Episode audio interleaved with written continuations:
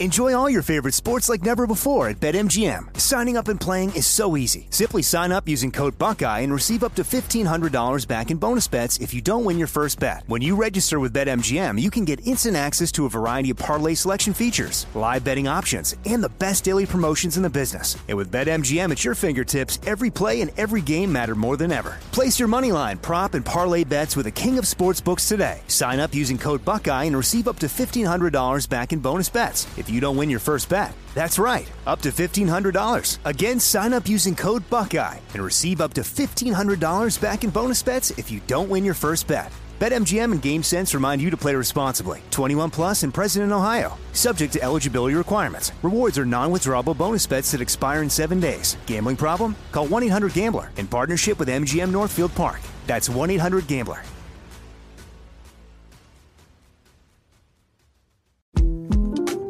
The 2024 presidential campaign features two candidates who are very well known to Americans. And yet, there's complexity at every turn. Criminal trials for one of those candidates, young voters who are angry. The Campaign Moment podcast from the Washington Post gives you what matters. I'm Aaron Blake, and I'm covering my 10th election cycle. My colleagues and I have insights that you won't find anywhere else.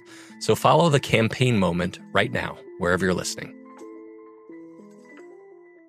Xfinity has free premium networks for everyone this month, no matter what kind of entertainment you love. Addicted to true crime? Catch killer cases and more spine-tingling shows on A&E Crime Central. Crave adventure? Explore Asian action movies on Hi-YAH. Searching for something extreme? Check out skating, snowboarding, and more on Fuel TV Plus, the global home of action sports. And find crowd-pleasing bops on iHeartRadio's Hit Nation playlist. There's new free shows and movies to love every week. Say free this week in your Xfinity voice remote.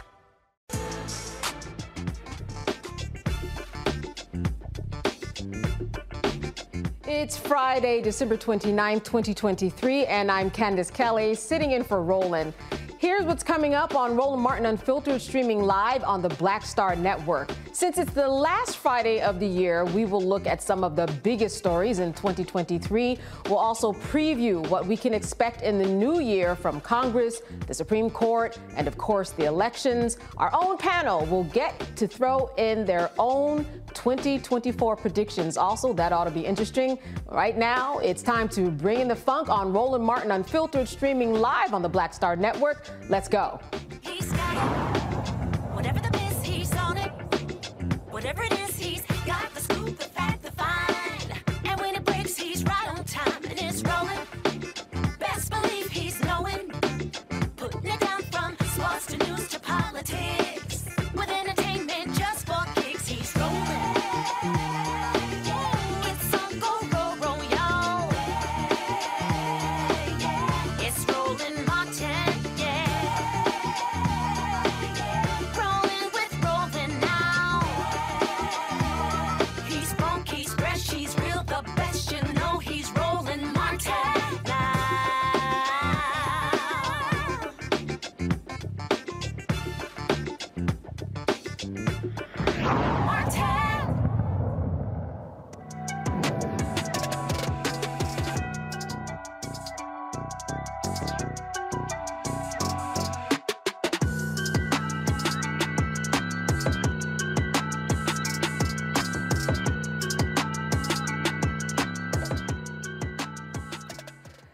Good evening and welcome to the Roland Martin Unfiltered Year in Review Show. My panel for tonight, Michael Imhotep, host of the African History Network show. He's joining us from Detroit, Michigan.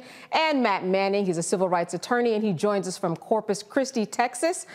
Are you guys ready to take a look at some of the stories we have not stopped talking about? Well, um, Vice there are several stories that we're going to be covering. Trump indictment trials. First of all, I wanted to talk about Vice, Pre- Vice Harris, President Harris and Africa College tour in Tennessee. Three expelled um, McCarthy appointment and the ousting assault and the assault on African American studies. So I, I, let, us first, first of all, welcome to my guests. I know that this is uh, holiday season. Good to see you. Let's talk a little bit about um, what happened in Tennessee. All right, we we had um, three people that were ousted, and they were all brought back in. I mean, it really was kind of a power to the people who spoke. I want to start with you, Michael, about that story and what you think the legacy of that will be, and will this actually make it to the history books? Well, uh, good to see you again, Candace. Yes, I think it'll make it to the history books. Uh, yeah, Representative uh, Justin Pearson and Representative Justin Jones, uh, two African Americans uh, who were expelled. Uh, the the one white female, she was spared by one vote. This is this is a legacy of the state of Tennessee, which is a former Confederate state, a state that that, that did not remove the bust of Nathan Bedford Forrest, who was a Confederate general who also led the Fort Pillow massacre of 1864, and he was also the first Grand Wizard of the Ku Klux Klan right around 1867. They didn't remove the bust of Nathan Bedford Forrest till about 2021. And Roland Martin covered that right here on Roland Martin Unfiltered. So what we saw was these two young powerful African American elected officials who are trying to fight for voting rights legislation. I mean, sorry, sorry uh, gun uh, um, gun reform, gun laws, responsible gun reform laws that would positively impact their communities, and they and they were they were shut down because the old white guard, the old white Republican guard, did not like how they were expressing themselves. So yeah, this is something that's going to make it to the history books, uh, and you know we see that uh, slavery as well as the Civil War is in the news today. We saw the debacle from Nikki Haley. Yes, who, we did. You know, yeah, so we, we see this uh, coming full circle again. So yeah, this is going to make it into the history books. And, and Matt, I think that one of the things that this story speaks especially to is the power that young people or younger people, depending upon how old you are, really make a difference. Yeah, I think that's a, a great um, observation. They do really make a difference, and also they buck the system in ways that the old guard, as as Michael indicated, are not ready for and are not accepting of, right? So really, a lot of that that protest or that uh, opposition to their protest rather came from how they expressed themselves, and that's what we see in state houses around the country. Is we see not only ideological issues, but we see people who don't like the way that people are doing it and representing the people whom they represent. So I'm glad both of these brothers are there, um, are back there. I know it will be in the history books. But beyond that, we know that it's intellectually dishonest, a lot of it, because the same things that they were pushing back against, you see people like Tommy Tuberville doing, right? Filibustering to not let military appointments go through um, in the way that they think is acceptable. And really, this is a, a referendum on decorum, right? Absolutely. The idea that you're not doing it the way that we want you to do it. So I think that's part and parcel with that idea of, of young people not only being important, but young people doing it the way they want to do it and the way that the people whom they represent want them to do it, and that pushing back against the old guard and their ideas of decorum. Yes, and, and you you make an interesting point about decorum because many times when we are stopped on the street or when we are stopped in a restaurant, when we're stopped at hotels, it often is about how we are doing something that people just don't like. It's just a process of decorum and something that doesn't sit well with them, but they can do it on their their own terms.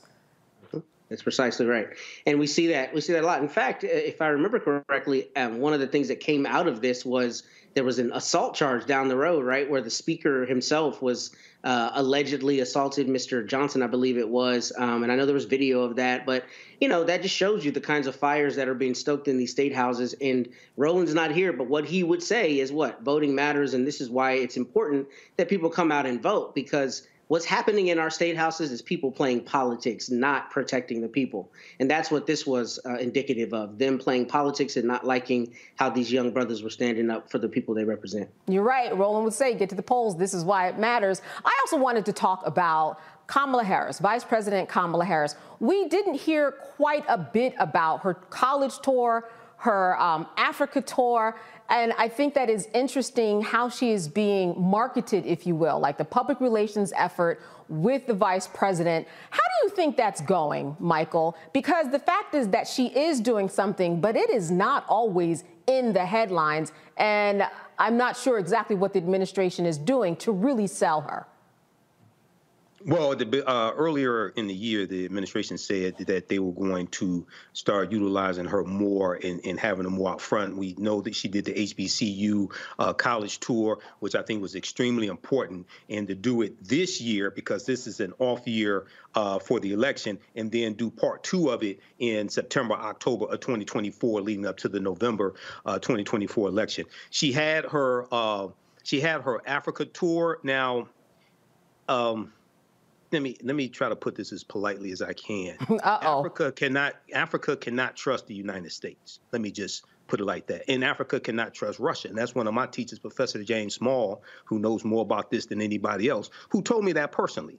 Africa can't trust the U.S. Africa can't trust um, uh, Russia or China, for that matter, or China. So um, she is doing the job of a vice president. But even even more importantly, and something that's gotten a little uh, bit of coverage is that she had, uh, I think, it was more tie-breaking votes in the Senate as, as vice president, because the vice president presides over the Senate based upon the Constitution, than any other vice president. And you would not have had an American Rescue Plan, the $1.9 trillion American Rescue Plan, or the Inflation Reduction Act without her tie-breaking vote. Okay, so she definitely deserves credit for that. You know, Matt, I think it's interesting because when I talk to a lot of people about voting for President Biden, what they're really saying is, I'm voting for Biden, but I am possibly voting for the vice president. I'm wondering what your thoughts are about how she's being presented by the administration, how the media is and is not holding on to some of the things that she has been doing. You know, I don't know. I don't know that I really have a coherent thought on that because I, I don't think the administration is countering what the very obvious uh, conversations are about uh, Mr. Biden's age and whether he's fit to be president well, because they should be using someone uh, like Vice President Harris, I think, more robustly. However, if we're honest, I think one of the things that the administration is concerned about is pushing away, you know, middle class voters who may be in the middle of the road, primarily white voters, um, by not characterizing her as a radical, right? Not pushing them away, particularly in the age of Trump. I'm imagining that's a lot of their kind of PR strategy. Um, I think that is a failing strategy for two reasons. First, I think she's eminently capable. I mean, obviously, she's not only been a senator, but she's uh, was a district attorney. And if anybody can speak on their feet and speak to people and communicate the administration's policy, it's an attorney, right? I mean, and we've seen her do that. Number one. So I think they should use her more robustly there. But number two, I think the more they use her, the more they assert she is not only a part of this team, but she's an indispensable part of this team. And if the reins are in her hands. She's in. She's got capable hands. I think the more they keep her in the background, the more they indicate that they don't think she's in. She's capable hands, and she obviously is. So I think the administration needs to find a way to not push away the people they're afraid of pushing away, but also make use of her strengths, which we know there are uh, many of. You know, African American Studies has been on trial. It's interesting to look at the history of this, um, not only with Ron DeSantis, but just across the country, and how history books are literally being altered. What are your expectations? I mean, when we look at the black community, we have been stepping up in churches and homes and trying to really right. fill in the blanks, Michael. Uh, what do you think that we as a community need to be doing in terms of the next steps to try to put this to a halt? Well, um, we need to uh, reclaim our history, uh, embrace our history. We need to continue the fight. What's going on in Florida right now is a clear example of an attempt to suppress the teaching of African American history as well as the history of slavery, specifically, uh, or or sanitize how it's taught. We see that African American churches, hundreds of African American churches, have stepped up. They're using a study guide uh, put together by um, Faith in, I think it's Faith and Freedom. Uh, it's an organization in Florida, nonprofit organization, and it consists of like 11 uh, chapters, and it's a, a, study guide that deals with African American history. Uh, so I, I, did a broadcast about this, and you have them as a direct result of Governor Ron DeSantis and the Florida Department of Education and their uh, social studies standards that were released earlier this year they said that they had to start teaching this history in the churches to our own people. So you have that fight. At the same time, we have to push because the history of African Americans has to be taught in every school across the country. The way you treat a people is largely based upon what you know about a people. What you know about a people is what you've been told, mm. taught about a people, based upon everything you've read, seen, and heard. And this is something that Dr. Carter G. Woodson, who created Negro History Week in 1926, who co-founded the Association for the Study of Negro Life and History, taught. He professed this. Okay, he knew that the history of African Americans had to be taught in every school across, across the country, not just schools that we attend. Okay, so the the fight continues, but this also is a uh, this also boils down to who you vote into office. And Governor Ron DeSantis is one of the most disingenuous people because he has a history, he has a, a, a history degree from Yale University and a law degree from Harvard University. He knows better. He knows better. By the Florida Department of Education. Matt, your thoughts on African American history, where it's going? So first, I don't think that we're really looking at this with the right lens. Um, frankly, we're starting with the premise that there is a belief that African American history is as valuable as European history. Uh, the reality is, these people who are trying to suppress it don't think it's as valuable. So one of the first things that I think needs to happen is there needs to be an attack from the standpoint of our children are entitled to learn about their history. Not only this would be valuable to you, but they're entitled to know about it. Michael's 100% right. Um, if my children don't learn about their forebears and the road that they tried, you know, to make their lives easier, then they don't know the fullness of who they are.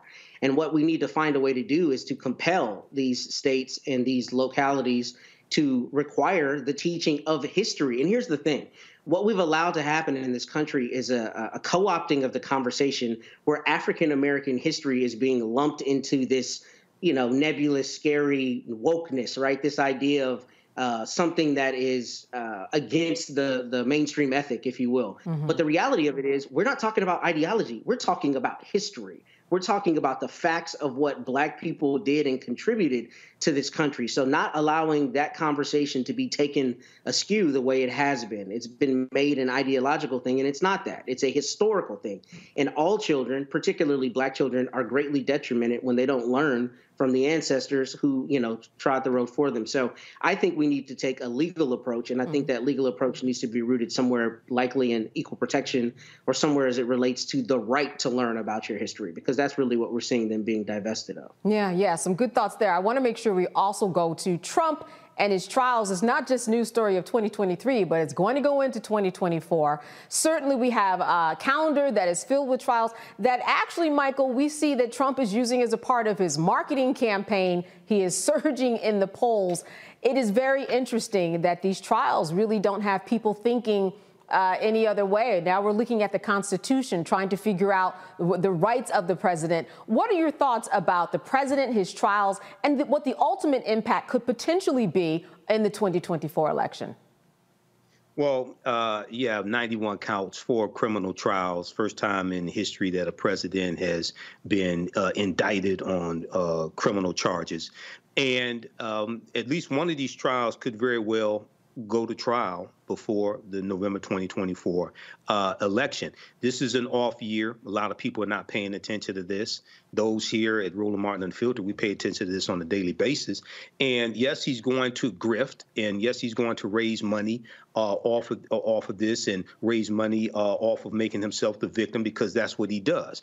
Um, I think as we go into 2024 is going to become more prevalent of uh, one what he is is being accused of, and this is going to tie to the January 6, 2021 insurrection, which was an insurrection.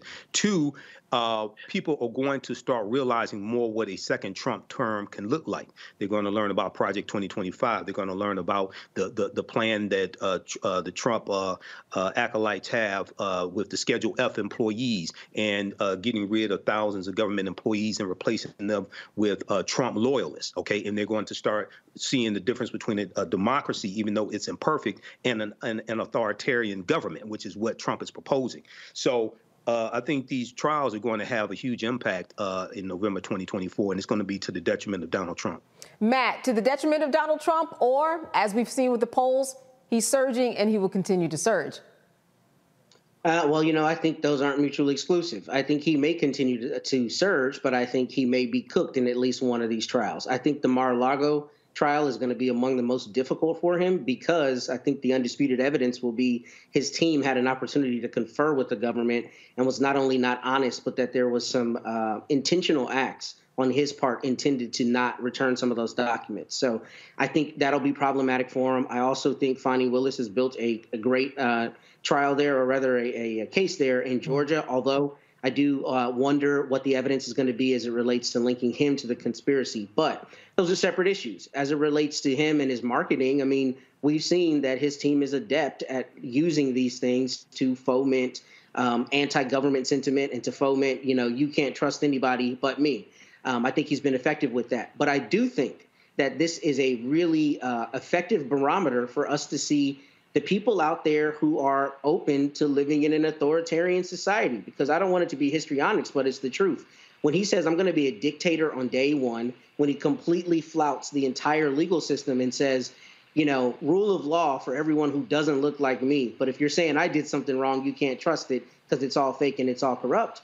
That's when we start our descent into, you know, banana republic, frankly. That's when we start our hmm. descent into a, a society that is willing to, you know, uh, grip onto the the rantings of an authoritarian, somebody who's telling you they want to be an authoritarian. And that's what I think is really problematic about this. So if the juries really make decisions based on evidence, they find beyond a reasonable doubt that he committed these crimes, then I think that will let us know that there is still some basis uh, for the rule of law, so to speak, uh, here in this country. If not, if he walks on everything, then I think we begin our descent into authoritarianism, you know, full speed ahead.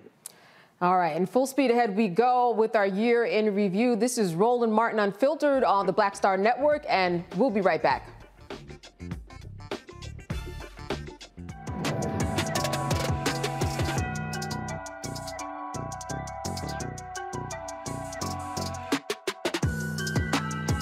A new year for a new you. Curl Prep Natural Hair Solutions at curlprep.com is an amazing organic line for curls, locks, braids, twists, and even those wigs and extensions. Women, men, and children are loving this line. Look at this video and you be the judge. People line up to see this product in action at hair shows, and when they take a seat and try it, they don't believe it's their hair. Buy the products at curlprep.com. It works on all hair types. Use code ROLAND, that's R O L A N D, lowercase letters, to get a 15% discount.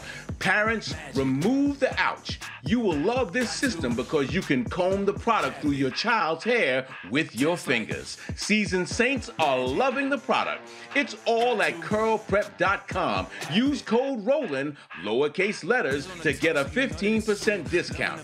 You won't believe it's your hair. Give me that bass, give me that beat.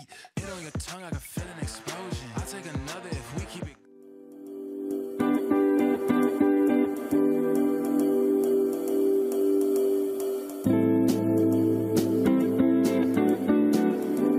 Enjoy all your favorite sports like never before at BetMGM. Signing up and playing is so easy. Simply sign up using code Buckeye and receive up to $1,500 back in bonus bets if you don't win your first bet. When you register with BetMGM, you can get instant access to a variety of parlay selection features, live betting options, and the best daily promotions in the business. And with BetMGM at your fingertips, every play and every game matter more than ever. Place your moneyline, prop, and parlay bets with the king of sportsbooks today. Sign up using code Buckeye and receive up to $1,500 back in bonus bets if you don't win your first bet. That's right, up to $1,500. Again, sign up using code Buckeye and receive up to $1,500 back in bonus bets if you don't win your first bet. BetMGM and GameSense remind you to play responsibly. 21 plus and present in Ohio. Subject to eligibility requirements. Rewards are non-withdrawable bonus bets that expire in seven days. Gambling problem? Call 1-800-GAMBLER in partnership with MGM Northfield Park. That's 1-800-GAMBLER.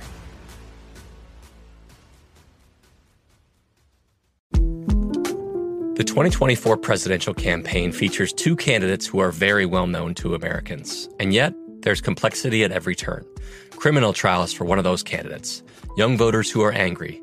The Campaign Moment podcast from the Washington Post gives you what matters. I'm Aaron Blake, and I'm covering my 10th election cycle. My colleagues and I have insights that you won't find anywhere else. So follow the Campaign Moment right now, wherever you're listening.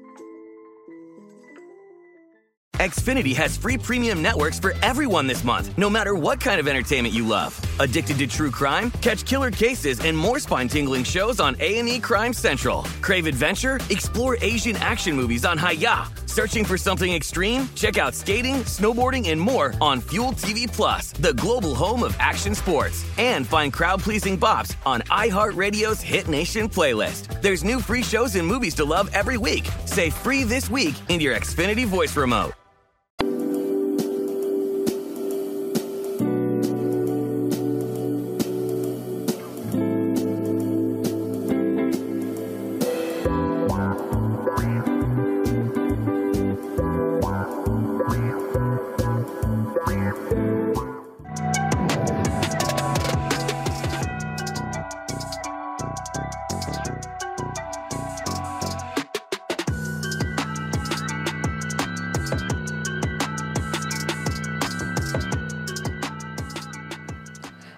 Some other top stories that had us talking in 2023 relating to police brutality in Memphis, Tennessee the brutal killing of Tyre Nichols. Desmond Mills agreed to plead guilty to federal and state charges.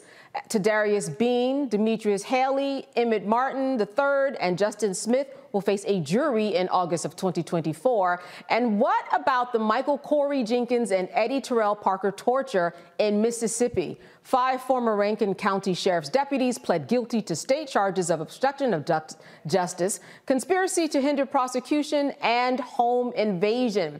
In Jackson, Mississippi, Dexter Wade was fatally struck by an off duty police officer on March 5th. He was buried for more than five months before authorities notified his family. In Alabama, Stephen Perkins was shot and killed outside of his home in the early hours of September 29th by Decatur Police Department officers after an altercation with a tow truck driver. Three unarmed Three unnamed police officers were fired and one was suspended. In Atlanta, Georgia, 62 year old Johnny Hollman Sr. died after being tased by police officer Karen Kimbrough. Um, he was ultimately fired. Now, when we look at all of these cases, it doesn't seem like much changes from year to year. Matt, let me start with you.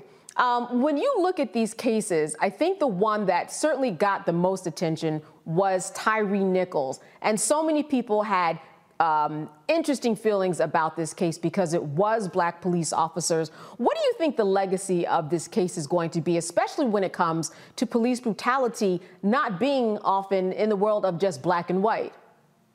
That's a good question. I think it, it shows that there is a subset of people and a lot of cops who choose the thin blue line over their own color and over morality, number one. But I think what it's also going to show people is what people have been saying for years. There is so much that happens behind the scenes, behind closed doors, that people have attested to happening to them that we didn't have on video. But what's so crazy about this case to me is that these officers did this not only in broad daylight, but did this somehow not recognizing there was an overhead camera. But that camera caught this situation, this police brutality situation, better than virtually any that we've had in the past, at least to this extent. And what's scary about that is that this is what citizens have dealt with over decades, especially our people over the hundreds of years we've been here, and that people have been saying, man, let me tell you what happened to me. But it wasn't always on video. This shows you that this kind of thing happens um, from officers that look like you and officers who don't look like you. And I think that that is a um, a terrifying thing, but it is something that buttresses what we've heard for years that this is the kind of conduct that some officers engage in. And as I say on this show every time I'm on the show, um, what bothers me about these cases is that morally, there is absolutely no question that mm. not only should these people rot in jail, but there should be recompense for the families. But the system of doing that is still one that is caught, you know, in the 1800s. It hasn't caught up to, to modernity in real life. And what we have to do is we have to require that our legislators make it easier for people to vindicate the deprivation of their civil rights because we can watch these videos and know that what happened is heinous. But when you go to court, it's still climbing Mount Everest to hold somebody accountable. And that shouldn't be the case when we all know the truth of what we're seeing in cases like this. And Michael, it's climbing Mount Everest. And ultimately, when you get to the top, it ultimately goes to the Department of Justice, or often that is what um, these uh, the police departments um, and attorneys want um, to happen in terms of the Department of Justice getting involved. But I think that Matt brings up an interesting point in that technology really has changed things. And that's one of the things that people need to keep in mind in order to assure that unfortunately, it's going to be your word against another person's word. Without these cameras, none of these cases, you know, would have happened. Yeah, absolutely. Um, with the Department of Justice, some of these cases the Department of Justice can bring. This is one of the most heinous cases, so uh, there'll probably be uh, civil rights charges from the Department of Justice. But Department of Justice can't prosecute every case. Even, you know, they don't have the resources to prosecute every case. What we have seen uh, the Department of Justice do is to restart the patterns and practices investigations into police departments, was basically stopped under the Trump administration under his two attorney generals. So that's extremely important. Uh, this was a um, this was a heinous uh, alleged. Uh, uh, killing here, and I say alleged because they haven't been prosecuted. So you're both attorneys, you know I have to say alleged. Um, and and you know the fact that this took place in Memphis, Tennessee, where Dr. King was assassinated April 4th, 1968, and there were African American civil rights workers that fought for African Americans to be on the police department, and for something like this to happen.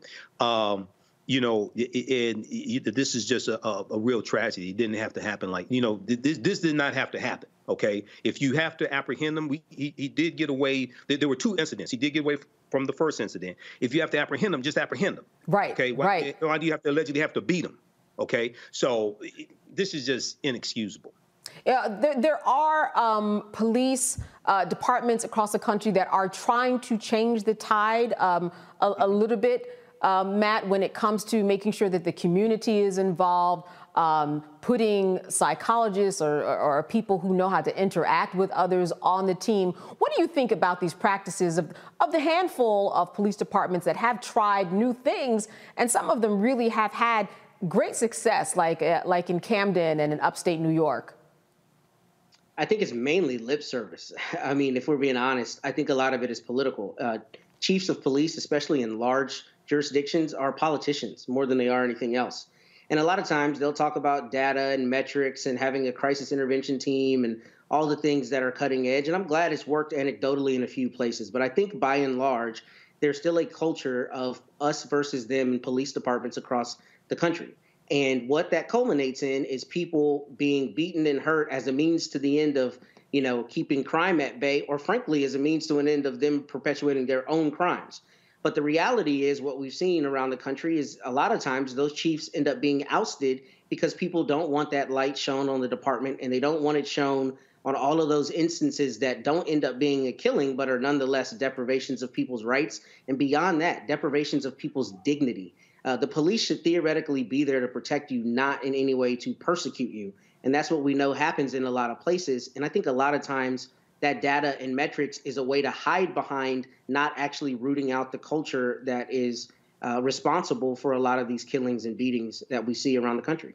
Michael, I, I want to turn um, to the story out of Mississippi where you did have two gentlemen that were tortured in a home Police officers came in, seemed like just for the fun of it. Then, in an interesting twist, Michael, they all pled guilty. What do you make of that? I, I thought it was so interesting that all of them pled guilty in this day and time when they probably had other options for them, even if the camera did tell a different story, that is often the case. But this seemed rather peculiar. Yeah, this specific case, I think I remember this vaguely. I think we talked about it here. Um, the the video footage probably revealed what actually happened. So if you if you have police officers who plead guilty, it's probably because they know that there's incriminating evidence against them. Okay, and if they plead guilty, they can get a better deal. Usually, they can get a better deal than if they're found guilty in court. Okay, uh, so and you know, once again, you know, this is Mississippi you have uh, appears to be five white officers, one who may be white or Hispanic, but uh, could be half and half. Who knows? But uh, once again, this is just something that's senseless. Okay, and I, I, would like to know, based upon the evidence was presented uh, in court. Um, was there any racial motivation or documented racial motivation behind this? Not what we perceive, well, not what we think, but actually what we can prove. Right, and Matt, when we look at it, um, perhaps Michael's onto something. They pled guilty. I mean, really, they had no choice. And when you plead guilty, then you do have at least a few, maybe one ace in your hand to do a little bit of negotiating.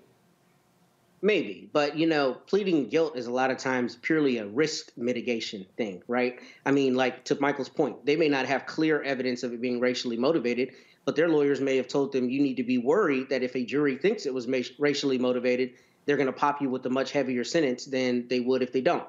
So a lot of that is risk mitigation, but I think he's exactly right. I think if these lawyers were, you know, skilled, effective, experienced lawyers, they may have looked at it and said you're dead to rights. That's what happens a lot of times with a guilty plea. You don't have a, a real way to defend this, and you're going to go to a jury and get popped. So hopefully, what this is indicative of is that the evidence there was truly strong. But the one benefit of a guilty plea is generally you can't appeal it, right? Unless there's some some kind of fraud or something that the court finds is uh, justifies uh, overturning the conviction. So the good thing here is you have people that will for sure be punished for their crimes rather than maybe doing a little time and then being released on a technicality. You have three sons, correct?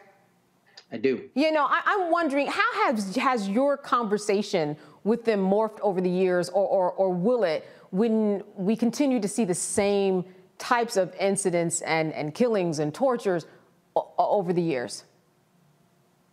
Well, thankfully, my sons are so young that they're more worried about Mario than they are anything else right now. so you're not quite there yet, but you are. I'm sure you are planning. I am, but you know, it's interesting that you would ask that because you know my my concern starts even at the behavioral in their school right? You know the level of how they're being disciplined as opposed to the other children. Uh, thankfully the school they go to knows i'm a civil rights lawyer so hopefully they don't want that smoke. But outside of that um, the truth of the matter is i have to always be conscious of that right? Because they move through the world and the world sees them as black men. And the reality for black men in this country especially is we have a target on our back. So um, I think what I'll have to do, of course, is not only give them quote the talk, but prepare them with the information to protect themselves. Because as we talked about last time on the show, a lot of times we're in situations where we don't have the information on how to protect ourselves and we make missteps that end up hurting us on the back end, right? Um, in terms of admissions or other things that we say or how we interact with the police. So, uh, God willing, the conversations I'll have with them are about not to consent to searches, about how to conduct themselves, how to keep their eyes open about things that are going on. Because a lot of these cases, you know, it's easy for an officer to say, I was in fear of my life, and then we're having a different conversation. So um, it's unfortunate, but in, in reality, I have to prepare my sons for the reality of the world, which is when you come into contact with a police officer, you need to handle yourself in a way such that they know you're not a threat. And that's it's terrible that we have to do that. But that's the truth, especially if you're on the back road in South Texas and one of the few black kids who look, you know, lives out here, you got to be prepared for that, and that's just the truth of it. That's right, especially after the sun goes down. Michael, I want to wrap with you. Um, you know, we talk about perception, and often that is what this is about. This is about police officers, whether they're black or white. When we talk about Tyre Nichols and how they perceive a black man or woman, their strength, what their fears are, uh, and, and what they think uh, this person should be doing, and what they are allowed to do. And I think that that's been a thread through so many of these cases is that there's a perception that, that we are just uh, more of a threat. Well, yeah, but that's been perpetuated by media for decades. Uh, if we go back to uh, February 8, 1914, there was a huge New York Times article that talked about how, uh, because of prohibition, Negroes were turning to uh, sniffing cocaine because whiskey was illegal. And in this article, it talked about uh, the fear uh, that black men, when they're high on cocaine, would try to rape white women. And do police officers now need to carry a 45 caliber handgun because uh, because the 38 is not powerful enough to kill a Negro on cocaine? So this is in the history of this country, perpetuated by the media. So this goes back to uh, one of our earlier stories: why the history, why African American studies, African American history has to be taught in every school across the country because it attacks a lot of these stereotypes that are perpetu- perpetuated by the media. And when you've been inundated with tens of thousands of negative images of a targeted group, when you come in contact with someone who's representative of that targeted group, you act based upon your programming. So African American history, African American studies helps to deprogram white supremacy. Mm, mm, I like the way you tie that all together. All right, we have a lot more with Roland Martin Unfiltered. You're watching the Black Star Network, and we'll be back after a break.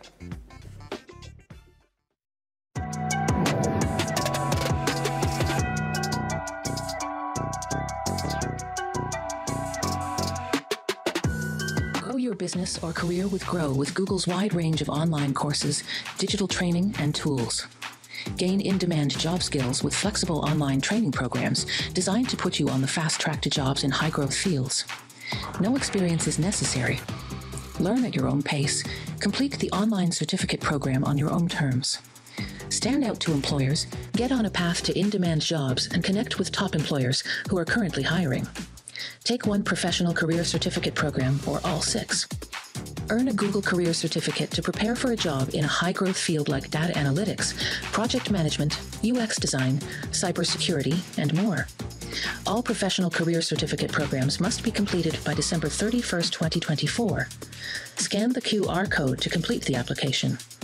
There are 1,000 scholarships available. Grow with Google and J. Hood and Associates.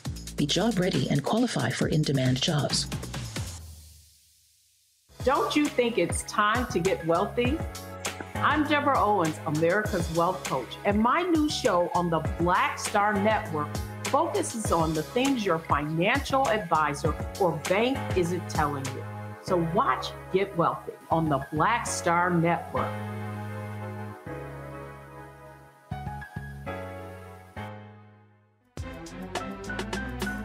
I'm Faraji Muhammad, live from LA. And this is The Culture. The Culture is a two way conversation. You and me. We talk about the stories, politics, the good, the bad, and the downright ugly. So join our community every day at 3 p.m. Eastern and let your voice be heard. Hey, we're all in this together. So let's talk about it and see what kind of trouble we can get into. It's The Culture, weekdays at 3, only on the Black Star Network.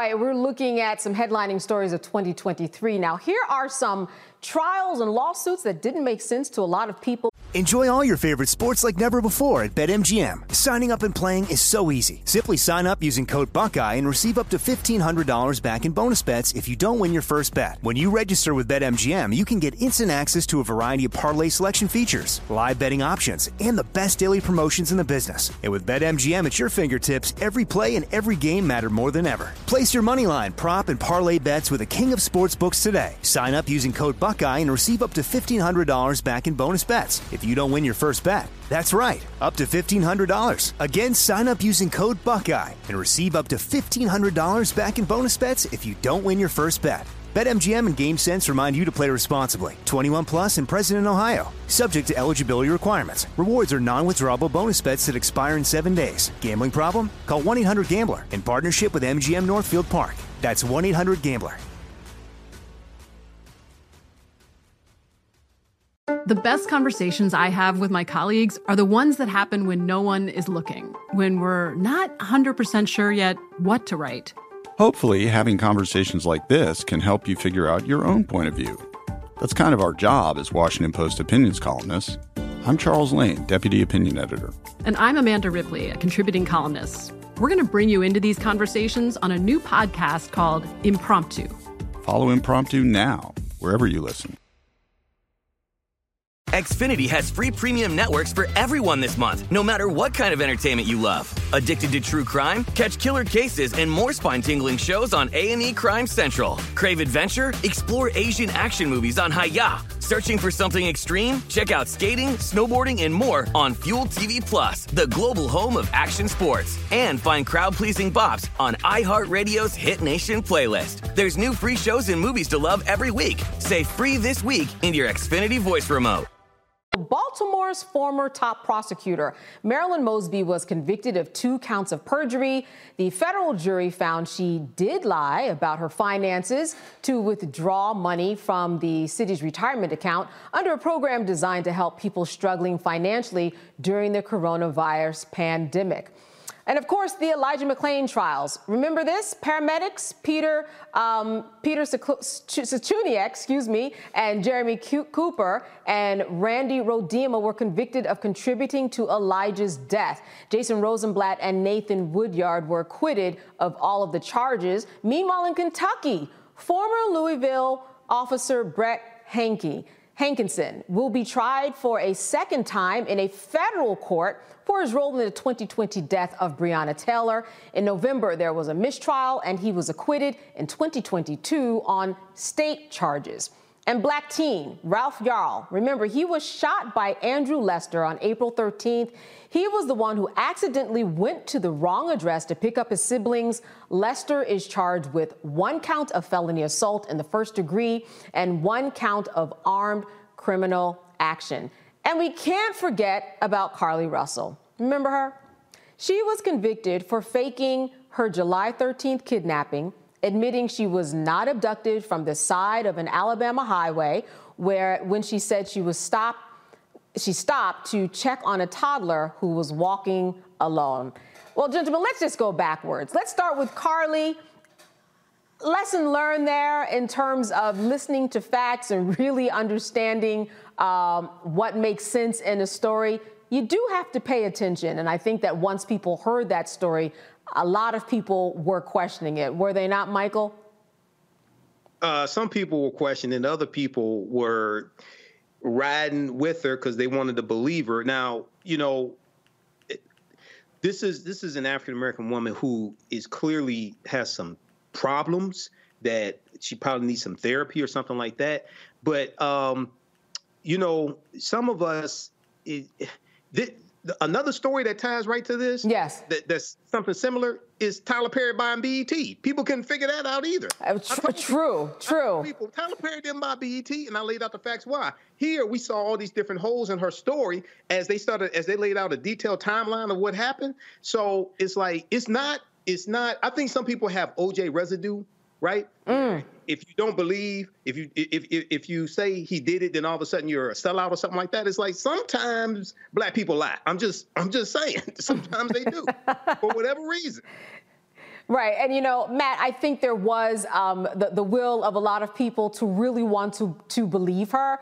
Um, but again, I think after a while, once people started thinking about all of the details. Again, we want we want to give people a chance, um, but it, it did unravel um, after about a weekend, I think. Um, and I'm not sure how you felt about that, Matt. What were your thoughts?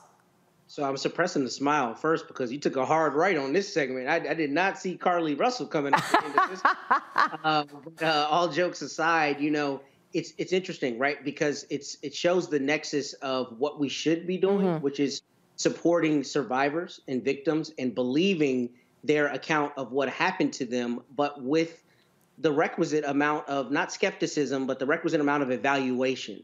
Because I think both things can be true. There are a lot of stories of survivors and victims who don't tell what happened to them for 10, 20 years, and it's nonetheless the truth, right? So we should give some level of credence to it. But I struggle sometimes as a lawyer because my job is to not only compile, but to also evaluate evidence and I think what happened in this case is it shows you how quickly things can go in the media and how quickly they can just kind of be a firestorm when the truth is is much further from what's being reported than is what's being reported. So this is a, a strange case. I've always thought it was strange. Um, clearly, you know, there are some things behind the scenes that we don't know about, uh, likely related to her mental health.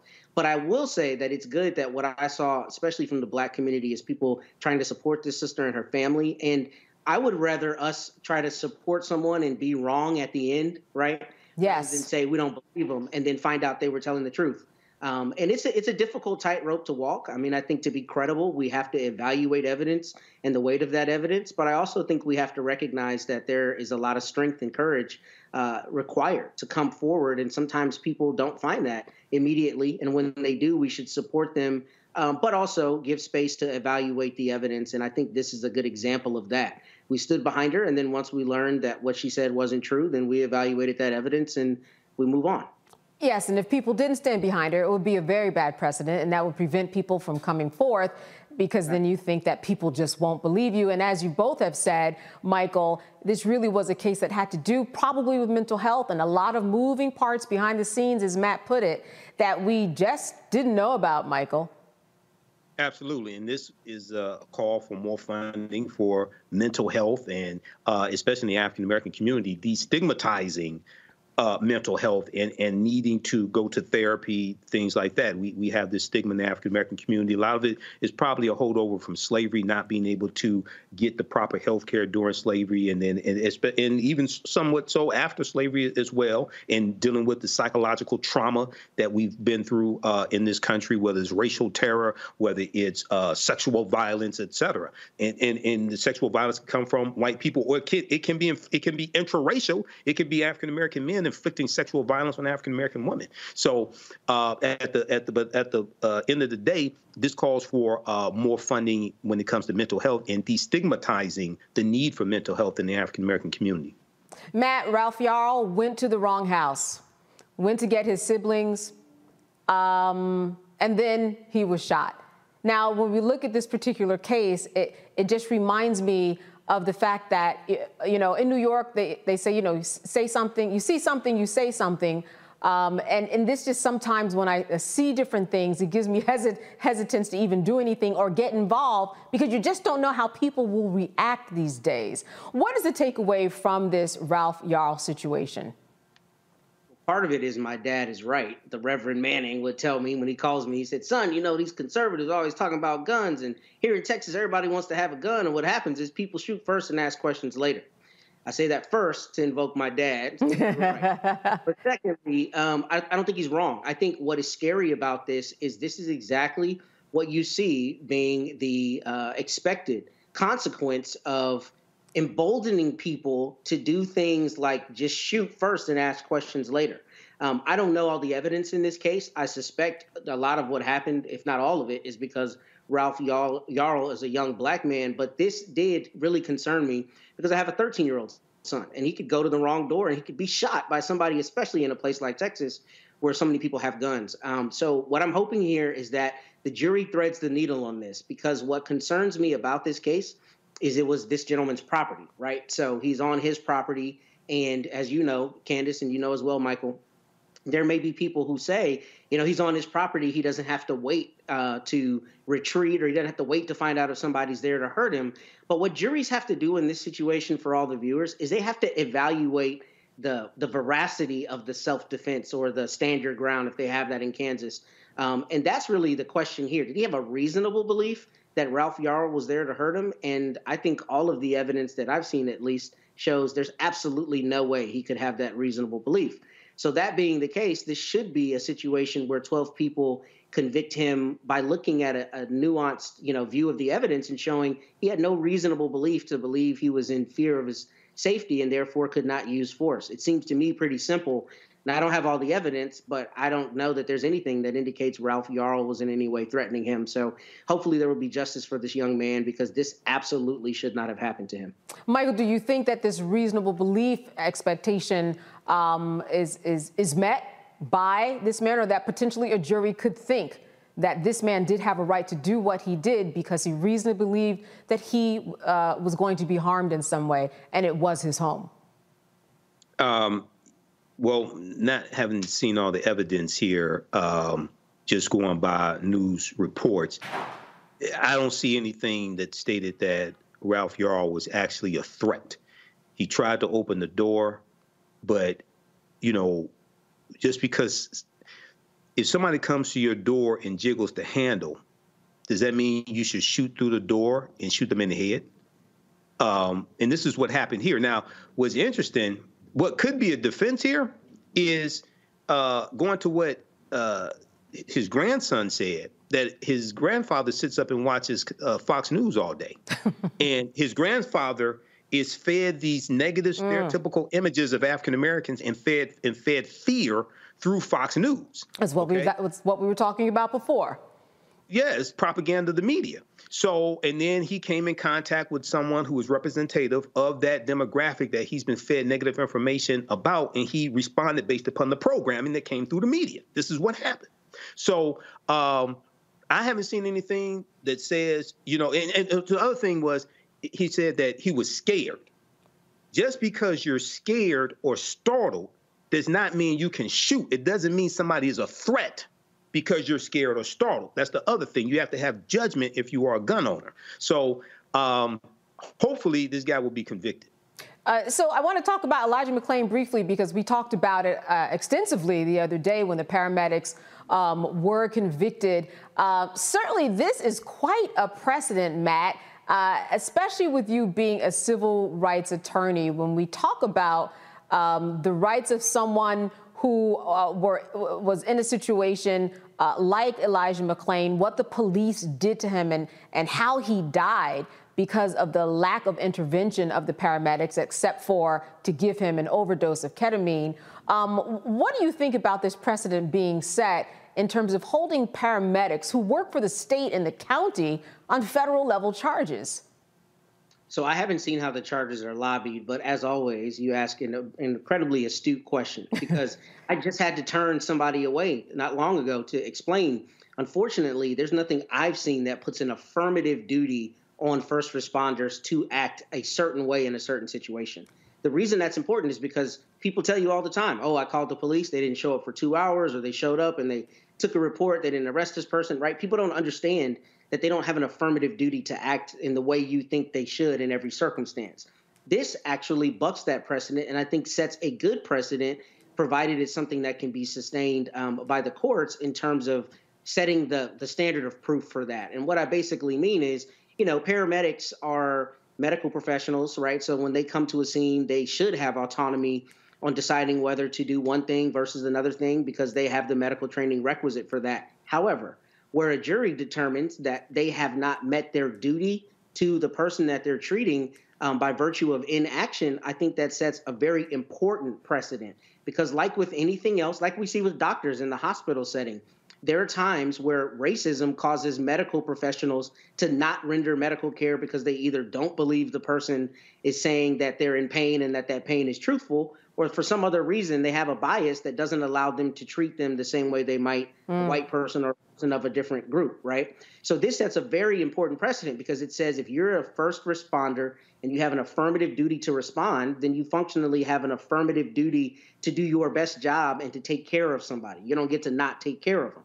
And I think that's important because I would imagine with paramedics and a lot of other first responders over the years, there have been people who have been hurt by this inaction. Enjoy all your favorite sports like never before at BetMGM. Signing up and playing is so easy. Simply sign up using code Buckeye and receive up to $1,500 back in bonus bets if you don't win your first bet. When you register with BetMGM, you can get instant access to a variety of parlay selection features, live betting options, and the best daily promotions in the business. And with BetMGM at your fingertips, every play and every game matter more than ever. Place your moneyline, prop, and parlay bets with the king of sportsbooks today. Sign up using code Buckeye and receive up to $1,500 back in bonus bets if you don't win your first bet. That's right, up to $1,500. Again, sign up using code Buckeye and receive up to $1,500 back in bonus bets if you don't win your first bet. BetMGM and GameSense remind you to play responsibly. 21 plus and present in Ohio. Subject to eligibility requirements. Rewards are non-withdrawable bonus bets that expire in seven days. Gambling problem? Call 1-800-GAMBLER in partnership with MGM Northfield Park.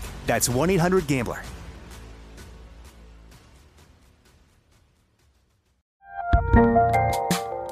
There's a lot happening these days. But I have just the thing to get you up to speed on what matters without taking too much of your time. The Seven from the Washington Post is a podcast that gives you the seven most important and interesting stories, and we always try to save room for something fun. You get it all in about seven minutes or less. I'm Hannah Jewell. I'll get you caught up with the seven every weekday. So follow the seven right now. Xfinity has free premium networks for everyone this month, no matter what kind of entertainment you love. Addicted to true crime? Catch killer cases and more spine-tingling shows on A&E Crime Central. Crave adventure? Explore Asian action movies on Hi-YAH. Searching for something extreme? Check out skating, snowboarding, and more on Fuel TV Plus, the global home of action sports. And find crowd-pleasing bops on iHeartRadio's Hit Nation playlist. There's new free shows and movies to love every week. Say free this week in your Xfinity voice remote action. And you generally, at least I haven't seen, where you sue a paramedic for that the same way you might a doctor in a hospital setting for medical malpractice. So I think this is important to set that precedent. I do think it, however, needs to have the limits of courts looking at it and setting a, a, standard of proof that allows us to be sustainable and hold up on appeal. A lot of interesting points there, but really an examination of the fiduciary responsibility of a paramedic. Um, and also just the fact that they didn't do the baseline checking his vitals and overestimating his weight and just being too quick to act because, again, probably of the perception um, of, of what was going on there. All right. Well, Roland Martin Unfiltered will be right back here on the Black Star Network. Stay with us.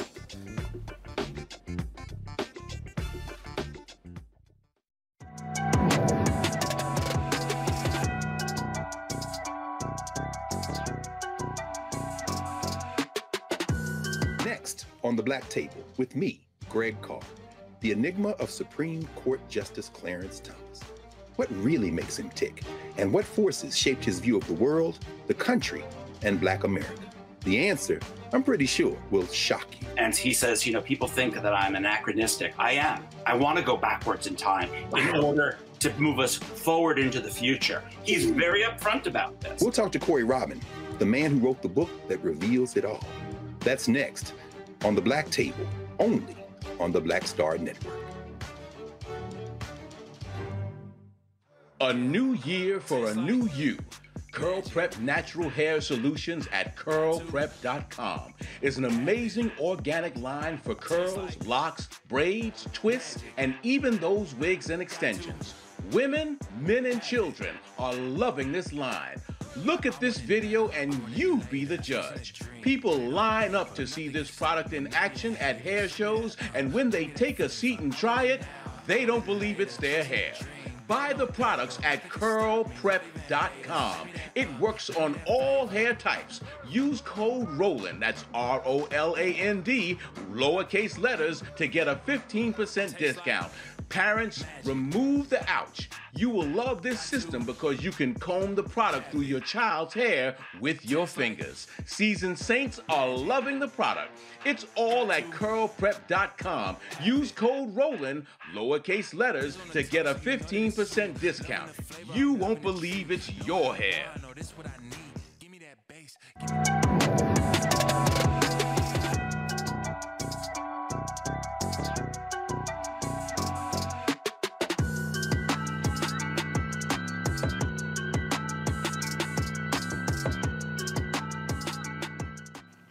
All right, our year in review. Let's talk about 2023 and a couple things going on in the Supreme Court of the United States. They were busier than ever. We're going to touch upon affirmative action, student loan forgiveness, voting rights, and of course, Clarence Thomas. Gentlemen, Clarence Thomas and those ethics concerns were certainly something um, that were a big deal. In fact, there have been some new ethics rules that have been created for the Supreme Court. And I think that people have been wondering all along, Matt, why were there not these ethics rules in place before? But Clarence Thomas certainly shed light on it. What are your thoughts about what the Supreme Court has done in response to um, what he did? Man, look. Uh oh, uh oh. Going to hold themselves accountable until they absolutely have to do it. Let me tell you something, Candace. You go out right now and your black behind does something they say is against the law. What are they doing? Hooking you up and taking you to jail, right? Mm-hmm. But the Supreme Court, you can have a conservative guy paying for your mama's house, right? Paying for you, flying you out. He he got flued out by this guy. He got flued out by him, right? And did not disclose any of these trips. And a lot of these Supreme Court justices have. And all jokes aside, this is extremely problematic because this is yet another thing that shows how the other half lives, the half that makes the decisions, right? The Supreme Court. Um, the idea that they finally put in some ethics rules at the behest of basically everyone, but just kind of acted like they didn't have to have them before is BS because judges on the district court level, at the appellate level, and on the state level all the time do things where they can be sanctioned. Absolutely. They can, they can be censured, right? You know, the, we talked about it last last week about the case um, in Washington where the judge put his thumb on the scale and did some things to the extent that they thought it was appropriate to file a judicial complaint. The idea that the Supreme Court would not already have that code of ethics and adhere to it scrupulously is a problem, is a big problem. Um, and with Clarence Thomas in particular, obviously he's a, a tool of the devil, so to speak, insofar as he is the, the real paragon of conservative values that are so often against his own people. We know how he's chosen up against us but at least you generally see conservatives try to uphold the code of ethics as a means of applying it on other people, right? But here you didn't see that. You saw instead the Supreme Court begrudgingly um, adopt this code of ethics. And I think the real question will be how will this code of ethics actually be uh, held against them? I don't know if Congress is going to pass legislation. I highly doubt that. But the problem is, I mean, it's basically like when the police investigate themselves. What happens when they find uh, a violation of the code of ethics? I mean, what is the real remedy for that? I think that remains to be seen. Absolutely. I mean, Michael, who, who's in charge to oversee the Supreme Court of the land in this process? But I think somewhere uh, Clarence Thomas did get the message that, well, I violated some ethics and things changed because of things that he did. I think he got the message. Yeah, I think uh, he's starting to get the message. Um, I don't know if he's going to recuse himself from um, the when when it goes to the U.S. Supreme Court, whether Donald Trump can be on the ballot. Um, I, I, don't expect him to show any integrity there and recuse himself uh, from that case. But the the real question is, based upon my knowledge of the new uh, ethics uh, regulations or ethics standards that the Supreme Court came up with, how do you enforce it? Who, who which body enforces it? Um, so I, I, don't think there is a body to enforce it uh, at this point.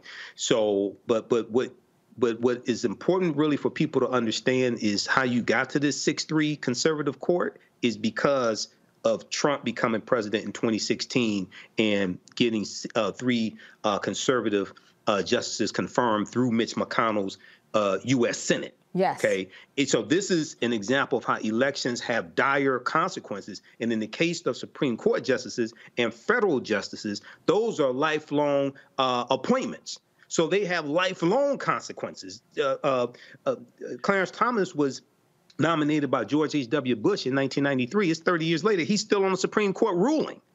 Okay, so this is nothing to play with. This is serious.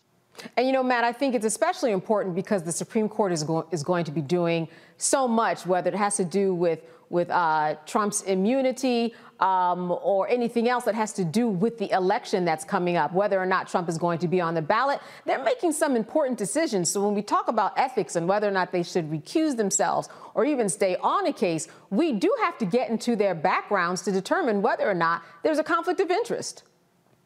Absolutely. Uh, but to that end, I think we might also need to consider literally a constitutional amendment to change not only how they are appointed, but how they are retained, but also whether they have any kind of partisanship. Because the thing that makes no sense to me about the Supreme Court all the way down to your local municipal court is when you have judges that have partisan, openly known partisan leanings. I mean, the one place you should theoretically be able to go and have an objective arbiter is a court, including the Supreme Court. But instead, we're sitting here talking about how six of these jurists are known to be conservative and three are known to be liberal. And that's the reality of the system. But the problem is we now have to, to be concerned about whether our rights are being taken away because of the makeup of this court. And that's always been the case, but it's especially problematic now.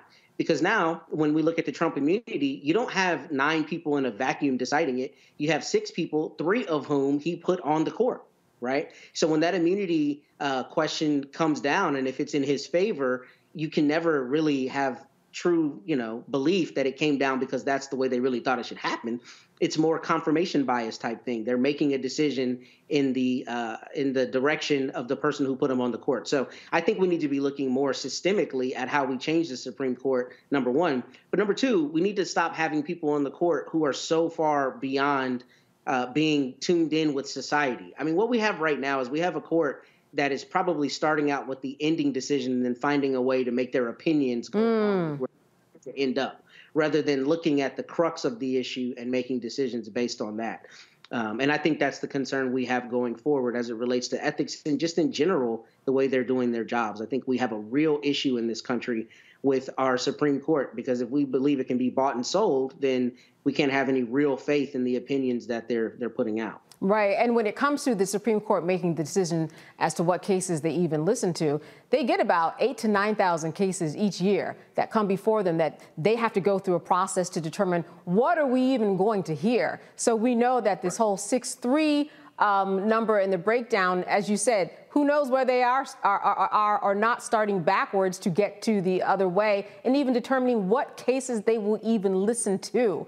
Uh, so the Supreme Court is always a very interesting study. Also, an interesting study when it comes to student loan forgiveness. Now, Matt, I want to start with you. I don't know if you had student loans or not, but I know I had them for law school. I know I had them for grad school. Um, they were forgiven, though, before all of this Biden stuff, so I was a lucky one. But, you know, it is a big deal these student loans and how they change people's lives literally. People are really living check to check sometimes because of the amount of loans that they are paying.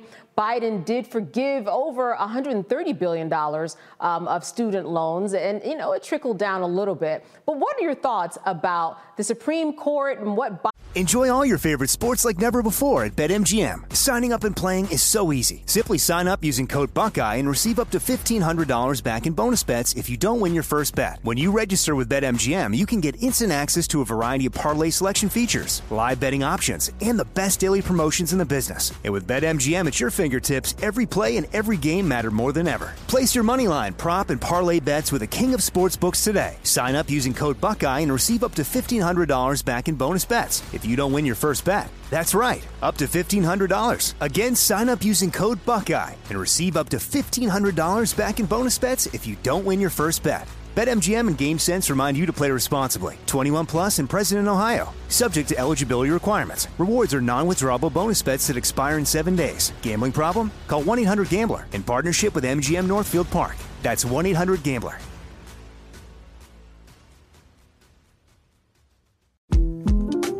The 2024 presidential campaign features two candidates who are very well known to Americans. And yet, there's complexity at every turn. Criminal trials for one of those candidates, young voters who are angry. The Campaign Moment podcast from the Washington Post gives you what matters. I'm Aaron Blake, and I'm covering my 10th election cycle. My colleagues and I have insights that you won't find anywhere else. So follow the Campaign Moment right now, wherever you're listening. Xfinity has free premium networks for everyone this month, no matter what kind of entertainment you love. Addicted to true crime? Catch killer cases and more spine-tingling shows on A&E Crime Central. Crave adventure? Explore Asian action movies on Hi-YAH. Searching for something extreme? Check out skating, snowboarding, and more on Fuel TV Plus, the global home of action sports. And find crowd-pleasing bops on iHeartRadio's Hit Nation playlist. There's new free shows and movies to love every week. Say free this week in your Xfinity voice remote. Biden did and kind of their back and forth uh, because ultimately it has an effect on the economy. Yeah, it has a huge effect on the economy. I do still, unfortunately, have student loans, and ironically, I thought about paying them today. they are gone. But uh, in any event, you know, I think uh, that's a, a good question, and the reason I think it's a good question is because we in this country are having different conversations depending on the generation we're a part of and the reality as the way we see it. And the truth of the matter is, yes, student loans are an agreement that you make with the government, but student loans are also a huge benefit to the country as a whole because the more educated the populace, the better we compete on the, the global scale, right? And in the global markets. So it's it's a benefit. And the long and short of it is, you know, the Supreme Court making decisions on whether uh, Mr. Biden had the executive authority to do uh, to issue, you know, forgiveness for the student loans is something that's kind of what I'm getting at is just the idea that I think a lot of times they start with the end goal in mind and they work towards that end goal rather than really working through the legal issue. Um, but I do think it's interesting that we're talking about executive authority because if Mr. Trump gets reelected, we are going to see the bounds of executive authority pushed out as far as they have ever been pushed out.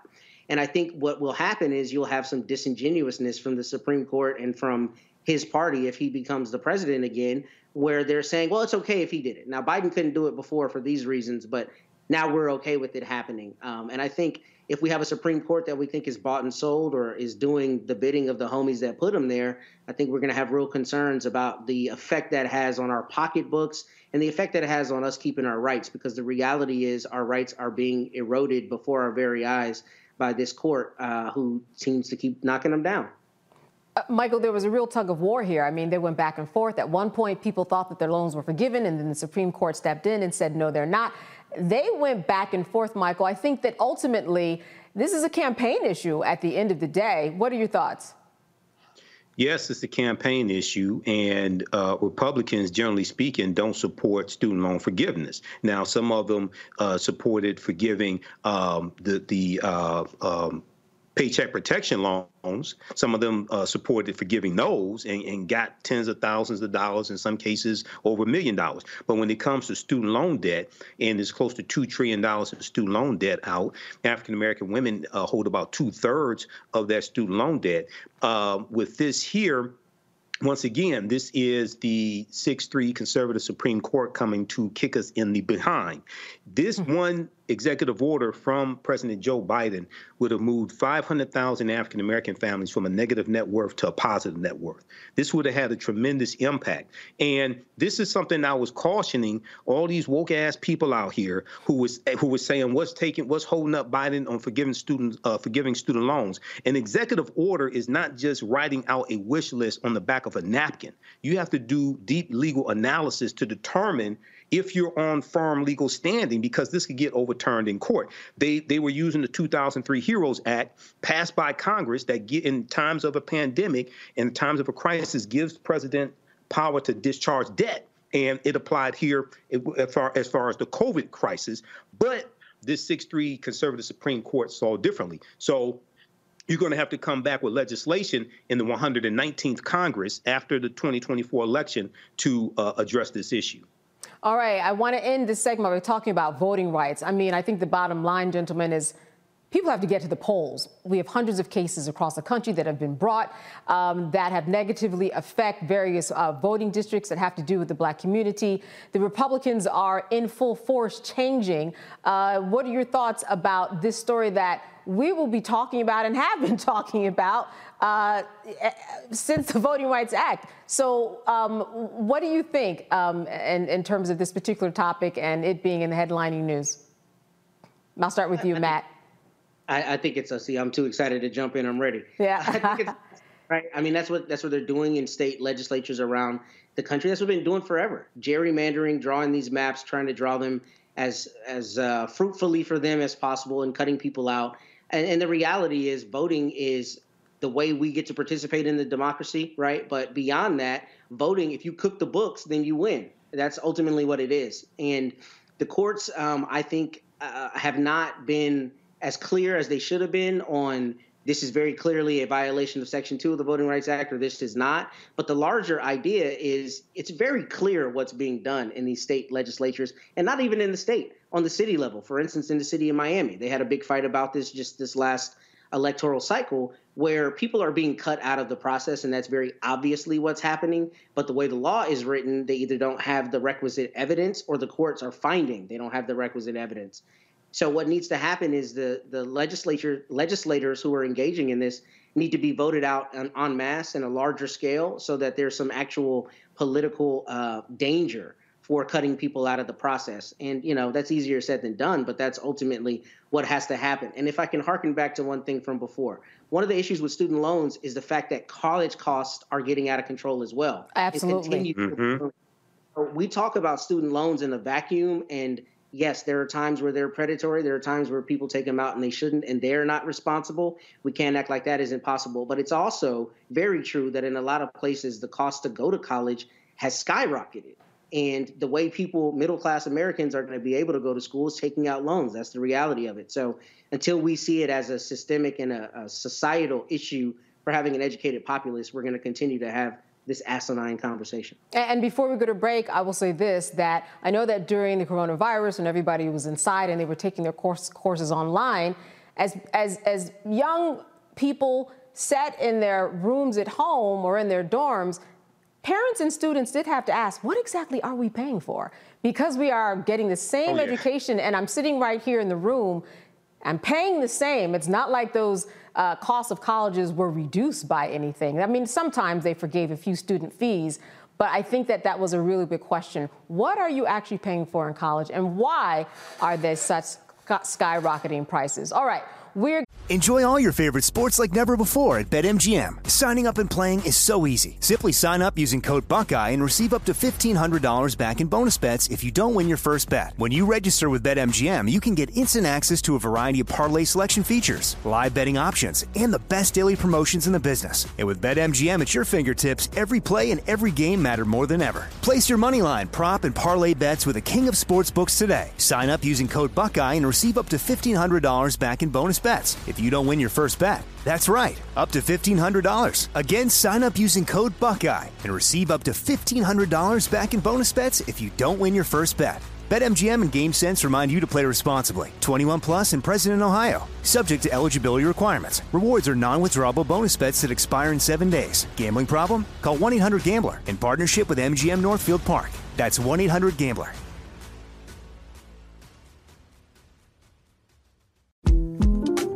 The 2024 presidential campaign features two candidates who are very well known to Americans. And yet, there's complexity at every turn. Criminal trials for one of those candidates, young voters who are angry. The Campaign Moment podcast from the Washington Post gives you what matters. I'm Aaron Blake, and I'm covering my 10th election cycle. My colleagues and I have insights that you won't find anywhere else. So follow the campaign moment right now, wherever you're listening.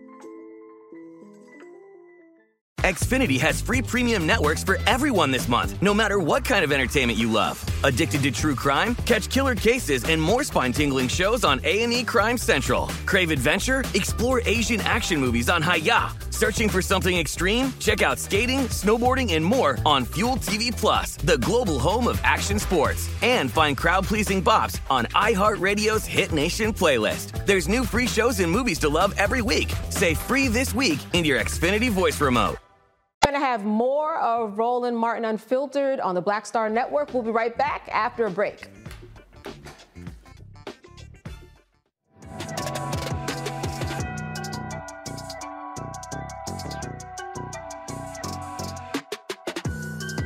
I'm Dee Barnes, and next on the frequency, we're talking about the rise in great black literature and the authors who are writing it. Joining me will be professor and author Donna Hill, discuss her writing journey and becoming a best-selling author. I always was writing, mm-hmm. but I never saw anybody that looked like me in the books that I was reading. Plus, her work with the Center for Black Literature and next year's National Black Writers Conference.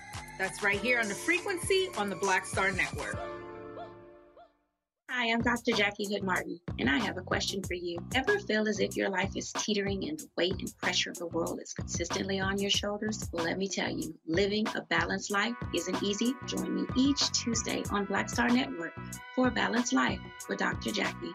We'll laugh together, cry together, pull ourselves together, and cheer each other on. So join me for new shows each Tuesday on Black Star Network, A Balanced Life with Dr. Jackie.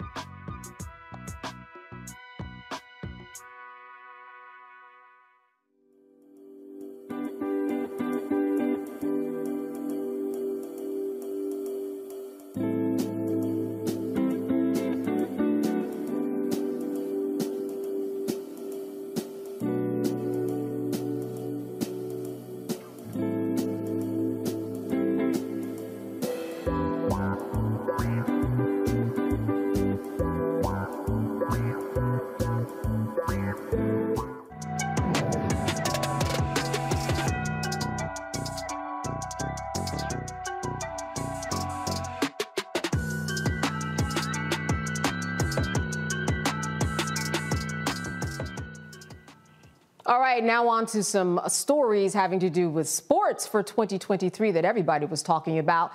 Damar Hamlin suffered sudden cardiac arrest during the January 2nd football game after being hit in the chest during a routine play with Bengals receiver Tee Higgins. He made a full recovery. Meanwhile, Jim Trotter, Jim Trotter, he was fired from the NFL network in March. He believes he was fired for publicly questioning Commissioner Roger Goodell about the absence of black senior managers in the NFL media newsroom and on the news desk. He has filed a racial discrimination lawsuit, as well as he should have. And let's talk about Fisk Gymnastics because Fisk University made history this year by becoming the first HBCU gymnastics team to compete at the NCAA level. The Fisk Lady Bulldogs are now in direct competition with more established teams, including previous NCAA champions, Oklahoma, Michigan, and UCLA. That's really something else, right? I mean, when we talk about what an HBCU has to do, Michael, in terms of getting into the field of a certain sport, that is no small feat. And gymnastics is not something, listen, we are big, I'm speaking about black women especially, we are big in the world of sports of gymnastics. But a lot of people don't get to have that exposure when they're young. It's an expensive sport. It takes a lot of time. And this is just a- an amazing story that they were able to do this and have been doing it successfully. Yeah, you know, this is something great. This is going into a different area that you don't traditionally see um, HBCUs in. Uh, we know we have Simone Biles, who's at the top of women's gymnastics, but um, African Americans at the top of gymnastics, a lot of times, especially in the Olympics, they're, they're you know, it's a lot less of the real prominent ones. Um, when I was when I was a kid, I took gymnastics class at the YMCA um, here in Detroit. Took tumbling and things like that. I worked with the with the um, with the rings. I never got to the horse. I always wanted to do the horse. Michael, I want to see you on the rings. I, do you have pictures? I want to see you tumbling. I was like seven, eight years old, you know. But yeah, I did. I did that when I was a kid. But um, you, so this is, I think, something really important, and it's breaking down barriers. And one of the, the I think, gymnastics is also related to uh, uh, being a ballerina because historically African American women have been attacked for uh, their body type their body structure, and their body structure wasn't designed for uh, to be a ballerina. If you look at usually the gymnasts, usually the gymnasts are, are very short, very thin. Okay, well, African American women oftentimes come with different types of body types, so they're dispelling a lot of these myths also. Absolutely, absolutely. And Matt, I think it's, it's great. Um, I understand that one of the uh, young women, she had accepted, um, uh, made an acceptance to another college, but then she changed her mind when she found out that Fisk was going to have this offering. And I think that it says something about her wanting to be in an arena surrounded by people that look like her. Absolutely. And uh, if I'm correct, you're a Howardite like me. So you know the value of that, right? You know how much that empowers you not only to be somewhere where everyone looks like you, but somewhere where everyone is setting the standard in what they do. Um, I think that's lost a lot of times on people, but HBCUs are incredible institutions with incredible programs in incredibly different, uh, different and difficult realms like engineering and, and some of the other sciences and STEM. So outside of that in the in the athletic context i love that. And we've seen that conversation on a larger scale albeit in a little different way in terms of some of the recruits who have decided not to go to other d1 schools to go play for prime time right? Right. This idea this culture and what is being cultivated here uh, allows me to have my personhood to the you know the greatest extent of its fullness. So i like that for that sister and i hope many others follow in in her uh, footsteps. And shout out to fisk. I mean this is wonderful that not only are they dispelling, to Michael's point, the idea that African Americans, black people cannot be involved in gymnastics, but a lot of times what you'll see here is you'll see pipelines where people will start on start to realize not only is this something I can do, but the costs aren't as prohibitive as I thought they were. And then here's a bastion of people who are doing it at a very high level from whom I can learn. So hopefully Fisk uh, kind of sets ablaze other schools to do the same thing, not only in the gymnastic context, uh, but in others. And in fact, you know, there's there's precedent for this because in my time at Howard, we had a lacrosse team, us and Morgan State. We're the two HBCUs in the country that had lacrosse teams. Wow. Um, there's precedent for it. I know Howard has a golf team, and a lot of other schools have other programs. But the point is, you know, little black kids out there who are interested in something that is not historically black or that's always identified with black people who can nonetheless excel. This shows them, hey, you can compete and you can compete at the highest level and you can win. And that's important for our young people to have that confidence. And then I would be remiss, since we both went to Howard, Matt, to, to not say that Howard also recently um, added uh, ice skating. Um, and you know, I grew up with with a, a, number of young black women who ice skated. So I, I, you know, nothing, nothing is, you know, out of reach for us as we go through this. And, and, and Michael, as we know, the more that we do it, then the more exposure it will be and the more we'll be talking about it. And then, like Matt said, it won't be cost prohibitive. There'll be programs that will be started and people will have a vested interest, Michael. Yeah, it's difficult to be what you don't see. So when you see people like you doing these things, going into gymnastics, going into ice skating, et cetera, it's um, it, it, makes it attainable for you, makes it possible. One thing that we really need to get back into is horse racing because African American men dominated horse racing. The first Kentucky Derby, a lot of people don't know, ran in 1875, was won by Oliver Lewis. He was a 19-year-old former slave. We dominated horse racing, but it was it was white men who forced us out of horse racing because because they got jealous of the type of money we were making. Okay, so that's one field that we need to get back into that we used to dominate. Uh, we used to win the Kentucky Derbies. We run won the major races, the the Belmont Stakes, things like this. We won the major horse races here in the country, but also in Europe as well. Uh, for those of you who are looking for something to watch, which I know it's a lot of you who are sitting at home right now, after this, though, there was an interesting documentary about black ice hockey players. Very, very good. All right, let's move on to Jim Trotter and the fact that he was fired. Matt, he asked those questions, and it was one question too many asked the wrong way. And he was, well, his contract was not renewed. But listen, we, we know what all of that dancing is about. Yes, thank you again, Candace. You always hit the nail on the head because that's exactly what they said. his quote contract was not renewed, right? Not the same as he got fired, which is functionally what happened.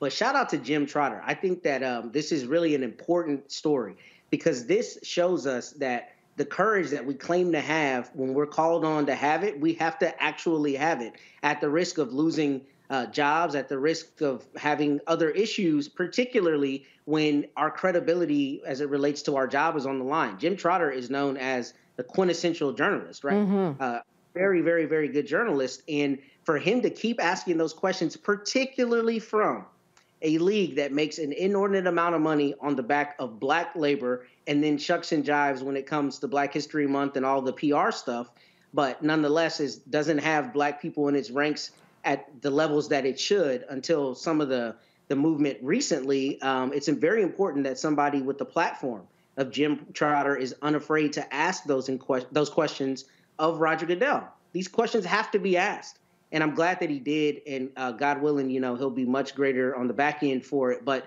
this goes to the idea that if you don't stay in the lane they often want you to stay in, then they will take you out of the race completely.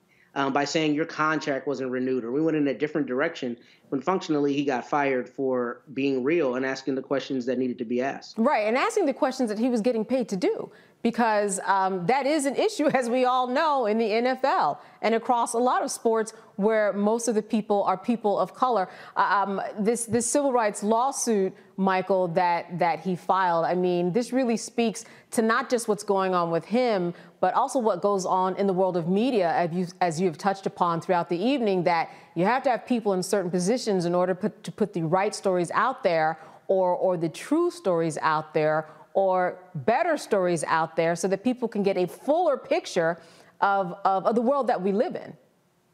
Yeah, absolutely. And uh, Jim Trotter was doing not just what he was paid to do, but he's doing what he should do as an African American man who covers the NFL. This is what he should do. The NFL is about 68 to 70 percent African American, depending upon which year it is. And here he has a chance to ask NFL Commissioner Roger Goodell this question. Okay, so he was absolutely correct.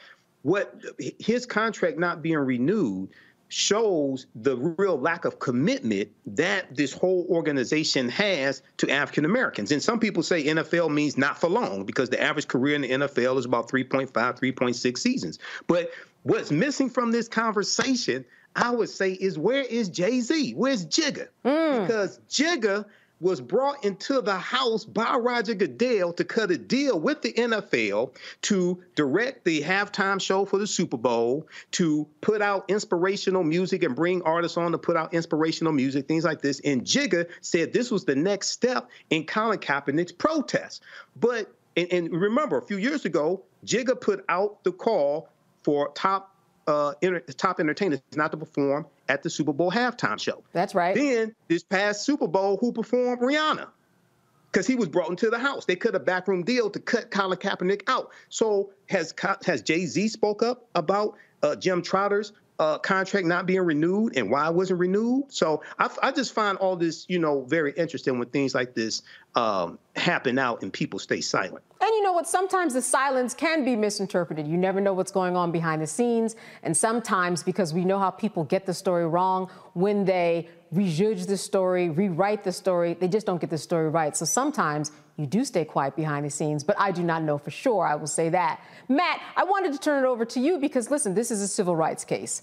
And we do have the question of the contract not being renewed. But in your estimation, is that a strong defense that, well, we just weren't renewing his contract? It seems to me like he's got a, a lot else on his side to make his case. Well, unfortunately, I haven't read the lawsuit, so I don't know the nature of how he's prosecuting it. Um, is he bringing it from the standpoint of saying he was fired because he was using the First Amendment? What is the crux of it? I honestly don't know. I haven't seen that. Well, he's saying racial discrimination, and because of who he was, the position that he was in, and the types of questions that he was asking, that that caused them to fire, uh, to to you know, to make a change in his status as a worker there for NFL media. Gotcha. Appreciate the clarification. Yeah, in that respect, I think that, you know, if that's the reason that he's prosecuting the lawsuit, then I think there's going to be a lot of evidence toward that, particularly because I think Michael said it earlier and you said it. Not only was he asking the questions that he should ask, he was asking the questions he was being paid to ask, right? So unless they've got some kind of cause or something that would show that Jim Trotter wasn't doing his job, then it's very obvious that there's a subterfuge going on here. And that is, hey, you're putting the, the big man, Roger Goodell, on the chopping block of asking questions about diversity, and we don't want you to go as far as you're going. And here's the thing we're not talking about a journalist that has a checkered past who's made up sources or has some, you know, credibility issue in the background, which is what they normally do. That's right. You're, you're talking about someone who's considered the highest level uh, at his job. So that's a subterfuge. That's what they use. Like you said, they rejudge the story to make it sound a certain way. Um, but from an employment standpoint, obviously that'll be dependent on his contract, what the contract says, how it's written, and all of that. But I suspect what will probably happen is you'll see an out of, out of court settlement um, because if Jim Trotter, you know, has the evidence that Enjoy all your favorite sports like never before at BetMGM. Signing up and playing is so easy. Simply sign up using code Buckeye and receive up to $1,500 back in bonus bets if you don't win your first bet. When you register with BetMGM, you can get instant access to a variety of parlay selection features, live betting options, and the best daily promotions in the business. And with BetMGM at your fingertips, every play and every game matter more than ever. Place your moneyline, prop, and parlay bets with the king of sportsbooks today. Sign up using code Buckeye and receive up to $1,500 back in bonus bets if you don't win your first bet. That's right, up to $1,500. Again, sign up using code Buckeye and receive up to $1,500 back in bonus bets if you don't win your first bet. BetMGM and GameSense remind you to play responsibly. 21 plus and present in Ohio. Subject to eligibility requirements. Rewards are non-withdrawable bonus bets that expire in seven days. Gambling problem? Call 1-800-GAMBLER in partnership with MGM Northfield Park. That's 1-800-GAMBLER. Hey, this is Christina Quinn. I'm the host of Try This, the Washington Post's new series of audio courses. The idea behind Try This is to become better functioning humans without having to comb the internet for countless hours. In our first course, we learned how to sleep better. Now, we're going to learn how to make our friendships stronger. I'll offer expert tips that are doable, and I'll keep it short. So let's do this. Class is in session. Find Try This from the Washington Post wherever you listen. Xfinity has free premium networks for everyone this month, no matter what kind of entertainment you love. Addicted to true crime? Catch killer cases and more spine-tingling shows on A&E Crime Central. Crave adventure? Explore Asian action movies on Hi-YAH. Searching for something extreme? Check out skating, snowboarding, and more on Fuel TV Plus, the global home of action sports. And find crowd-pleasing bops on iHeartRadio's Hit Nation playlist. There's new free shows and movies to love every week. Say free this week in your Xfinity voice remote. That he probably has, the NFL isn't going to want those depositions. They're not going to want Roger Goodell and whoever the head of marketing is under oath having to testify about, you know, why they let Jim Trotter go. Right, right. And put all that on record and, and, and get all the ugliness out there on record like we did like they did with that um, that email scandal. I think one of the things too that um, speaks to what's going on here is that you said it. If he did have a checkered past, we would have heard about it.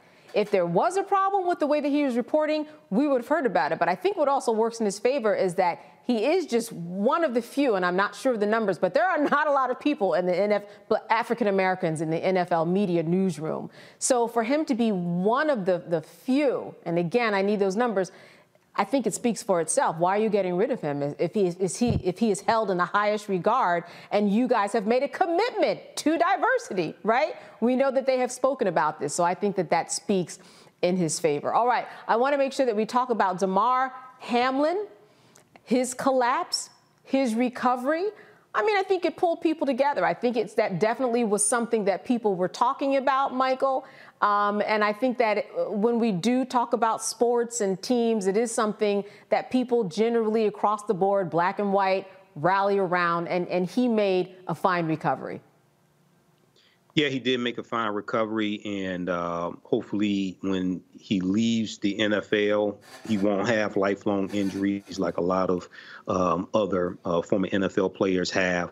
Um, this shocked everybody. This shocked the players on the field. Some of them were crying because, you know, you some some of them realize you're going to get injured, but you don't want to lose your life playing this game.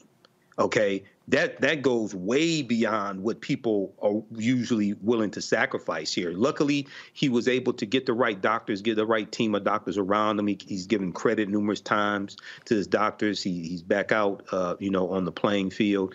So um, he showed he showed tremendous courage in in fighting and coming back as well. So uh, hopefully he has a, continues a, a successful career. And when he leaves the NFL, because once again the average career is three and a half to 3.6 seasons when he leaves, hopefully he won't have lifelong injuries. And Matt, like he said, um, he, he did get hurt, went back to play. He's playing now. It does bring up an interesting question about the protection that football players have when they do retire. You're playing a sport where every day that you put yourself out there, you could get hurt, or you could have a concussion, or you could have a life altering injury that just takes you off of the field. I think that this opened up a lot of discussion about players um, what happens to them on the field, and how we actually take care of them. I think you were exactly right. And to that end, I think what's really important about this is we have to be honest. When we talk about professional athletes, these are our modern day gladiators, right? We watch people who are much stronger and faster and taller and bigger than we are and ever will be compete at a level we cannot compete at, obviously. The reason I mention that as a precursor is because a lot of times when we talk about athletes, we don't talk about them as humans. We talk about them as these objects who produce, you know, what we want to watch as a game. Um, we don't think about them as people that have families. Um, and, and sometimes the NFL might do a puff piece, but ultimately, just generally speaking, we don't talk about athletes with the intelligence that we know that they have, with the business acumen a lot of them have. And here, I think what was important about this story is that one, it was it was presented just from a standpoint of humanity. Here's a young man who had a very unfortunate health issue, and thankfully he triumphed over that. But to that end, talking about retirement and the CTE and some of the things that we know have come out of this, I'm glad that we see players standing up for themselves in the way that they are and demanding protection because at the end of the day, it is entertainment, but it's entertainment that could basically risk your life. For entertaining us on Sunday afternoon, you're putting your life at risk, mm. especially if you play for a long time. So I like the idea from a labor standpoint that their unions in both the NFL and the other sports are strong and are advocating strongly and are not allowing people to put them in the box of purely gladiators who don't have, you know, attendant circumstances outside of that and, and larger family lives and larger concerns about retirement and their health. So this is good, and I think it centers the conversation on humanity in a way we haven't seen always applied to athletes. Absolutely, centered upon humanity. They are not superhumans. They are indeed humans. All right, we're going to have more headlining news from 2023 after a break. Stay with us.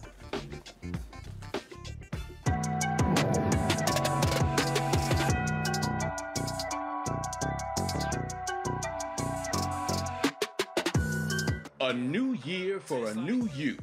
Curl Prep Natural Hair Solutions at curlprep.com is an amazing organic line for curls, locks, braids, twists, and even those wigs and extensions. Women, men, and children are loving this line. Look at this video and you be the judge. People line up to see this product in action at hair shows, and when they take a seat and try it, they don't believe it's their hair. Buy the products at curlprep.com. It works on all hair types. Use code ROLAND, that's R O L A N D, lowercase letters, to get a 15% discount.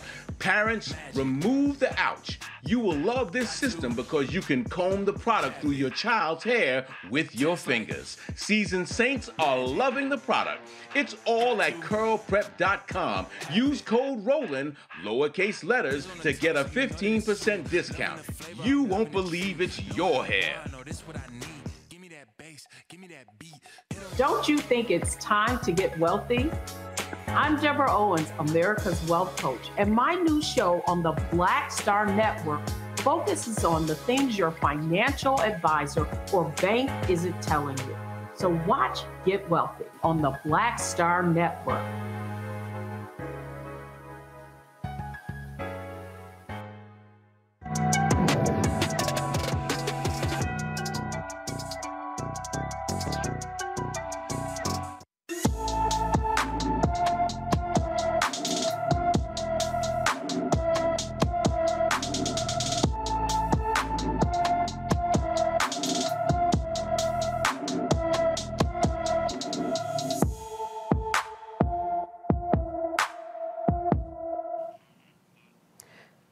Karishiana Allen has been missing from Little Rock, Arkansas since December 12, 2023.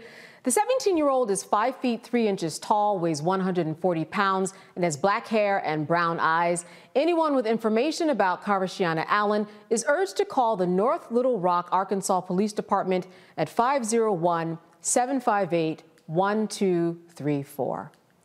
All right, so we are back talking about what folks were talking about in 2023. One of the most talked about stories in 2023 is the August 5th Montgomery, Alabama riverfront brawl. The Black Alabama riverboat co captain who was attacked was charged with assault, but those charges were eventually dropped. The white people involved, they all pled guilty to harassment charges. Reggie Bernard Ray, the man who used the folding chair as a weapon, pleaded guilty to disorderly conduct. Well, this is one for the records, right? I mean, t shirts, hats, stickers, everything came. I mean, the chair became a weapon. Why do you think this took on? Uh, I guess, I guess, you know, why people were paying attention to it, the, a life of its own. Why did it take on a life of its own, Michael? Well, because this uh, was a, it, it, this was African Americans fighting against white people, and this is in Alabama. In Alabama is where Bloody Sunday took place, March 7, 1965. Alabama, former Confederate state, it has a history of racial conflict. So here we see this. Uh, uh, black uh, this uh, riverboat co-captain Damien Pickett. Uh, we saw him doing his job, okay, and we saw these uh, some of these white people and they were probably intoxicated, at least some of them, um, basically attacking him. And then we saw other African Americans come to his defense. So this became memes. This became a viral, viral, story. The story I did on this on the African History Network on our Facebook fan page got 250,000 views.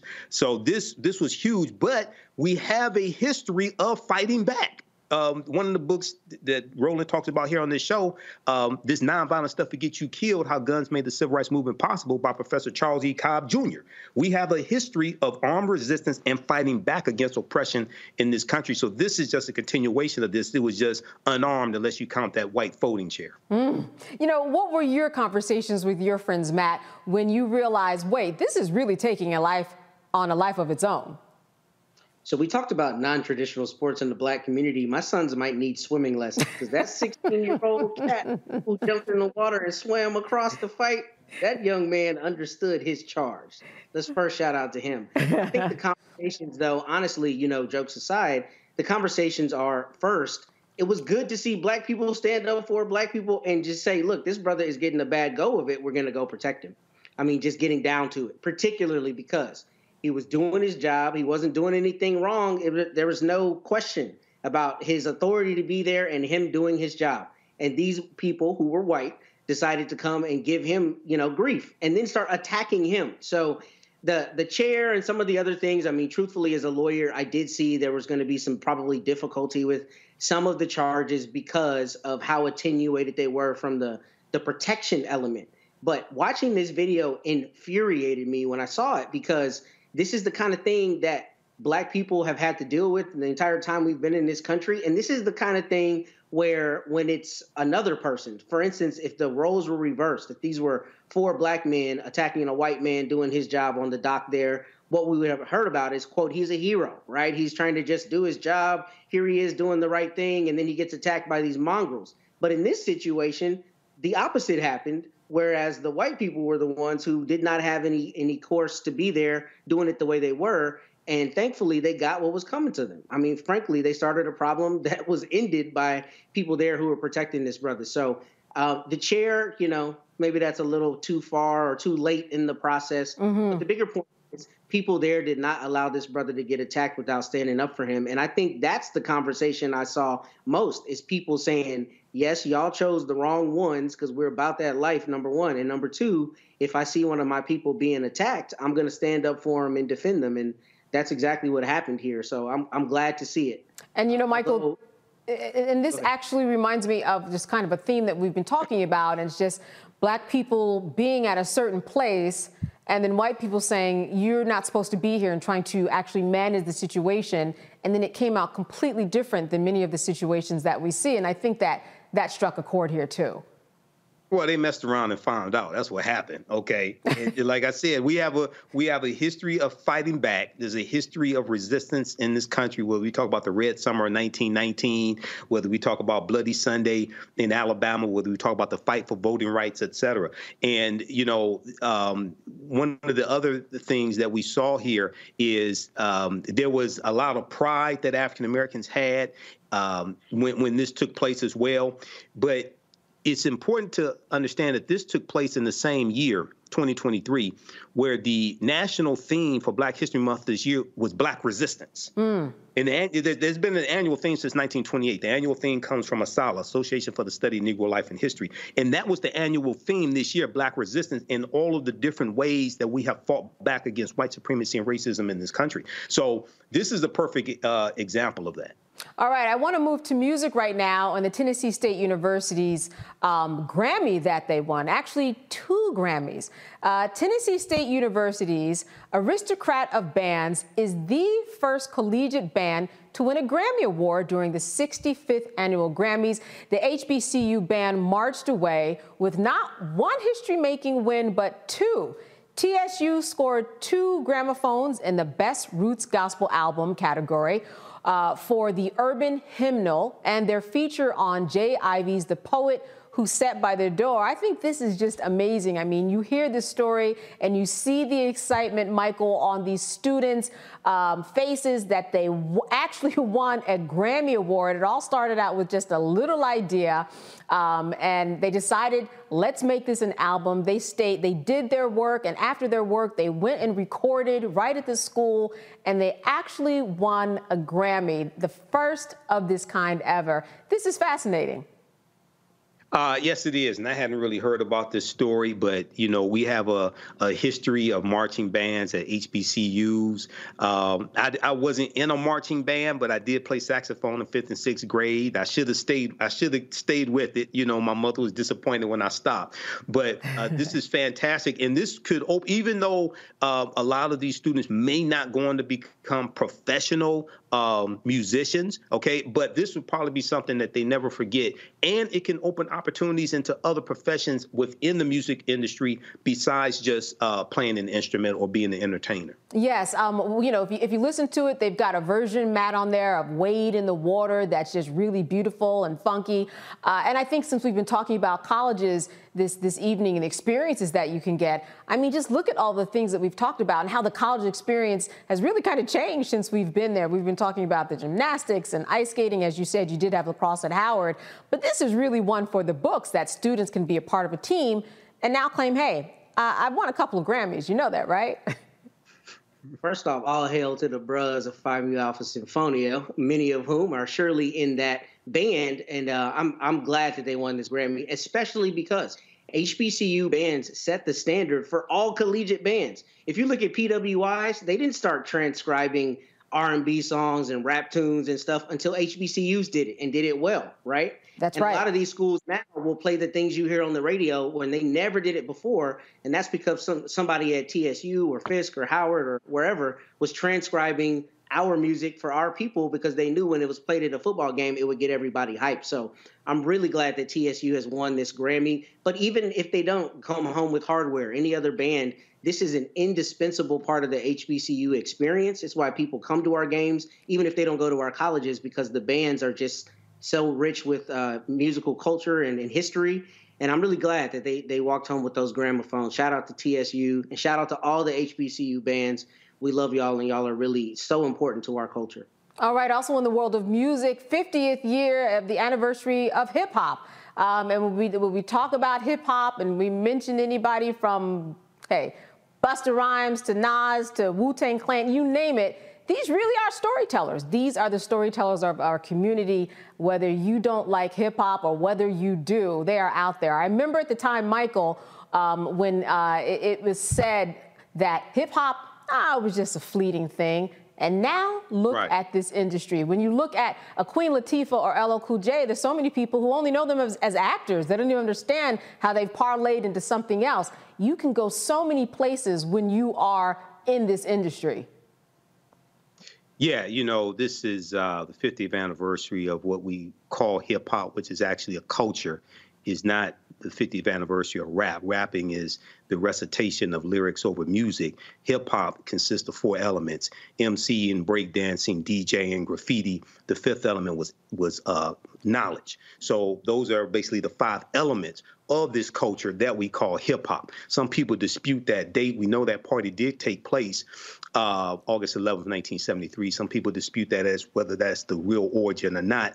A lot of times you can't put an exact date and time on something like this. But what's um, even more importantly, and a lot of the legends of hip hop have come out to criticize the negative corporate controlled hip hop that's out today, especially the exploitation of African American female artists. So that's something that we have to reckon with uh, as well right now. And secondly, um, African Americans need to own and control our own music. We're creating billions of dollars for white corporations, but we have to own and control this music also. And, and Matt, yeah, I was listening to a Target commercial the other day, and it was a Faith Evans song remix. It has permeated every part of the culture. Everybody understands really who these people are. I mean, all of the leaders in, in the world of the hip hop and the hip hop culture, they've been adopted by everybody in the world. They have, and I, am glad um, that they have because it's such an incredibly important art form. But what I think is dishonest about it is for so long they were vilified.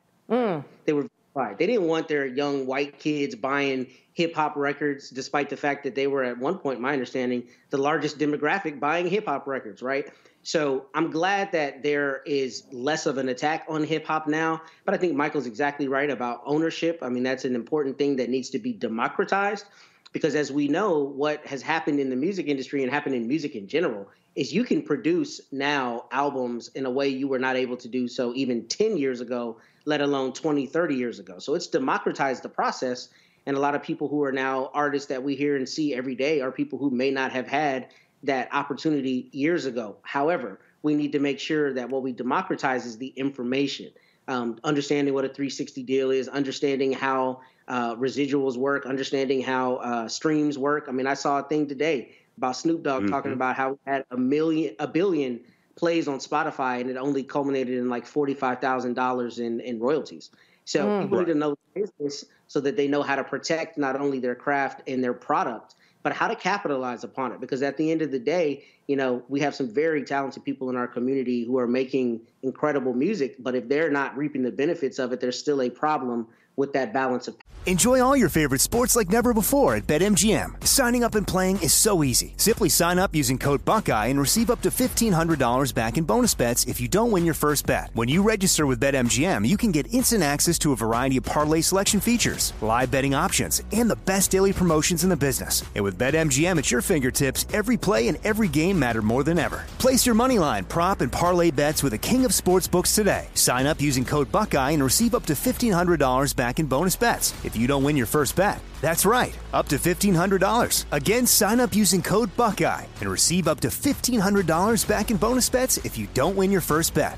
BetMGM and GameSense remind you to play responsibly. 21 plus and present in Ohio. Subject to eligibility requirements. Rewards are non-withdrawable bonus bets that expire in seven days. Gambling problem? Call 1-800-GAMBLER in partnership with MGM Northfield Park. That's 1-800-GAMBLER.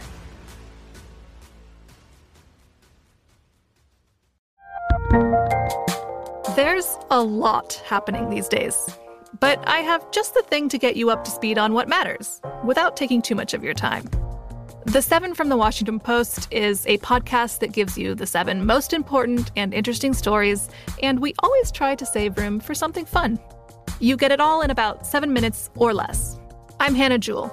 I'll get you caught up with the seven every weekday. So follow the seven right now. Xfinity has free premium networks for everyone this month, no matter what kind of entertainment you love. Addicted to true crime? Catch killer cases and more spine-tingling shows on A&E Crime Central. Crave adventure? Explore Asian action movies on Hi-YAH. Searching for something extreme? Check out skating, snowboarding, and more on Fuel TV Plus, the global home of action sports. And find crowd-pleasing bops on iHeartRadio's Hit Nation playlist. There's new free shows and movies to love every week. Say free this week in your Xfinity voice remote power, and we need to to change that by democratizing the information that they have. But uh, happy 50th anniversary to hip hop. I gotta say, the album this year was Michael from Killer Mike. If you haven't listened to it, listen to it. It's ridiculous. Oh, wow. Thank you for that recommendation. I was listening to an interview with Busta Rhymes the other day, and he was talking about how he went to the Apollo. His father was like, Why are you doing this? This is not going to go anywhere. Of course, this was decades ago. and when he failed, his father said, I told you so. Why are you doing this? And he said he wrote a note on the wall of his bedroom and, and he, he laid out exactly what he was going to be and then he ultimately became that. And the reason i bring that up is because this is a music this is a career right? We're not just talking about right. being in front and on the mic. We are talking about writing and publishing. We're talking about uh, you know licensing. And it's just a, a huge arena that as you said matt now people can be more in control of it, generally speaking, much different than it was, as you said, even just 10 years ago. Um, also, in the world of music, Tracy Chapman. Tracy Chapman made country music history by becoming the first black woman to be the sole writer of a song to the top uh, to top the country charts. I mean, it only took a few decades, Michael, but she did it. And I think that this is a story that is really worth paying attention to because of the fact that she is a black woman and it's really kind of long overdue in terms of Chase, Tracy Chapman and her place in history. And it's great that she is being recognized. I mean, that song is, is, is really powerful. Um, yes, it is. Hold on. Fast Car. Yes, it is. Okay, mm-hmm. I'm, I'm, on. Yeah, yeah, Fast Car. Uh, so it was remade by Luke Combs. Now, this is one of the few times that it has been a benefit to an African American artist for a white artist to cover your song because there's a history. That's right. Of white artists covering black people's songs. Go. Little Richard talked about this when uh, Pat Boone did Tutti Frutti. It was horrific, number one. But uh, you had white people doing other uh, black uh, uh, artist songs. You had Elvis Presley doing Big Mama Thornton's Hound Dog. So here this has benefited her and if i remember correctly she wrote the song also if i if i and she did got this yeah, she got so so okay. So she makes money from that as well. Oh, absolutely. It's, it's different than just it's different than just performing a song and a white artist covers it. So you know this is uh this is uh big for her, and this is the first time this has uh happened, and she she's been able to get back into mainstream media and introduced to another generation who may not have known about her. A- absolutely. Really, really a timeless song. All right. We run out of time for this break, but we are going to be back after this break and we're going to talk more with our panel. Stay with us on Roland Martin Unfiltered here on the Black Star Network.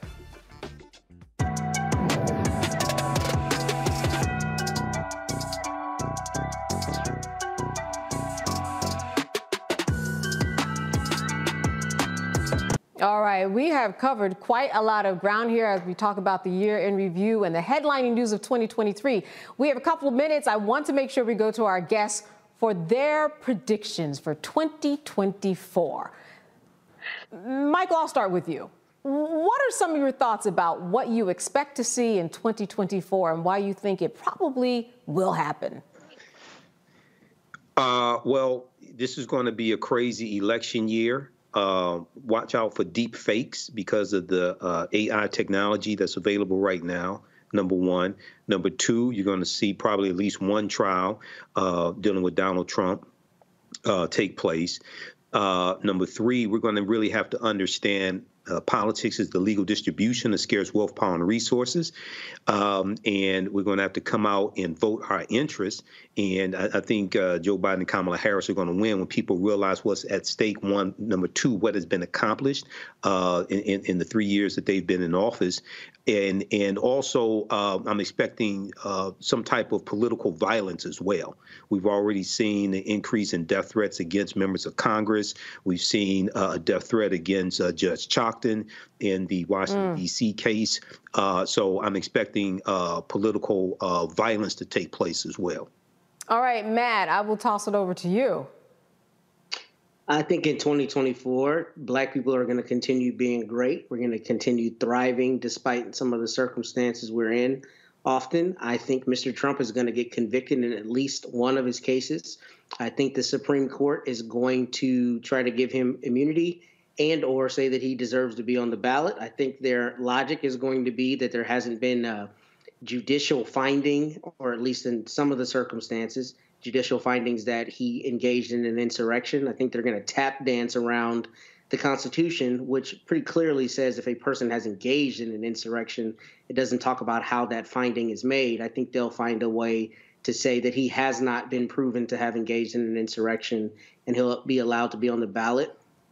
I don't know about the election. I'm concerned. Mm. I want to believe that people who have their eyes open of all political stripes are going to recognize that he has been very clear about his bend towards authoritarianism.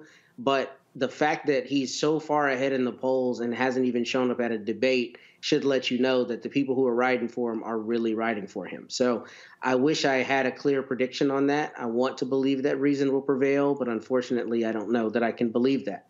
Um, I think the Supreme Court, I, I, saw a comment earlier. Somebody was asking about our rights being eroded, what rights are being eroded. I think a lot of rights are being eroded, not only because of the abortion issue and affirmative action, but I think anything that you saw the Warren Court do back in the 60s, mm-hmm. anything take for granted as rights, I think are on the chopping block now.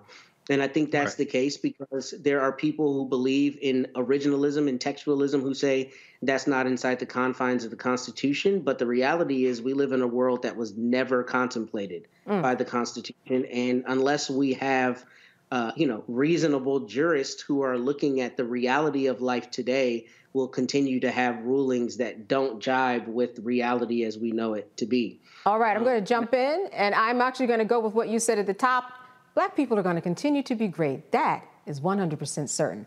I want to thank the both of you for being with us, especially when I know that this is the holiday season. Loved having you here tonight. As always, right. a wonderful discussion. Thanks. Good seeing the both of you. Happy New Year to you. Happy, Happy New Year. New Year to you. You're always awesome, Candace. So oh. shout out to you. Matt, I um, appreciate that. I appreciate that. Listen, that does it for us here at Roland Martin Unfiltered in 2023. We wish you all a safe new year, and we want to thank the Bring the Funk fan club members who have supported us this year. We'll see you in 2024. Holla! Xfinity has free premium networks for everyone this month, no matter what kind of entertainment you love. Addicted to true crime? Catch killer cases and more spine-tingling shows on A&E Crime Central. Crave adventure? Explore Asian action movies on Hi-YAH. Searching for something extreme? Check out skating, snowboarding, and more on Fuel TV Plus, the global home of action sports. And find crowd-pleasing bops on iHeartRadio's Hit Nation playlist. There's new free shows and movies to love every week. Say free this week in your Xfinity voice remote.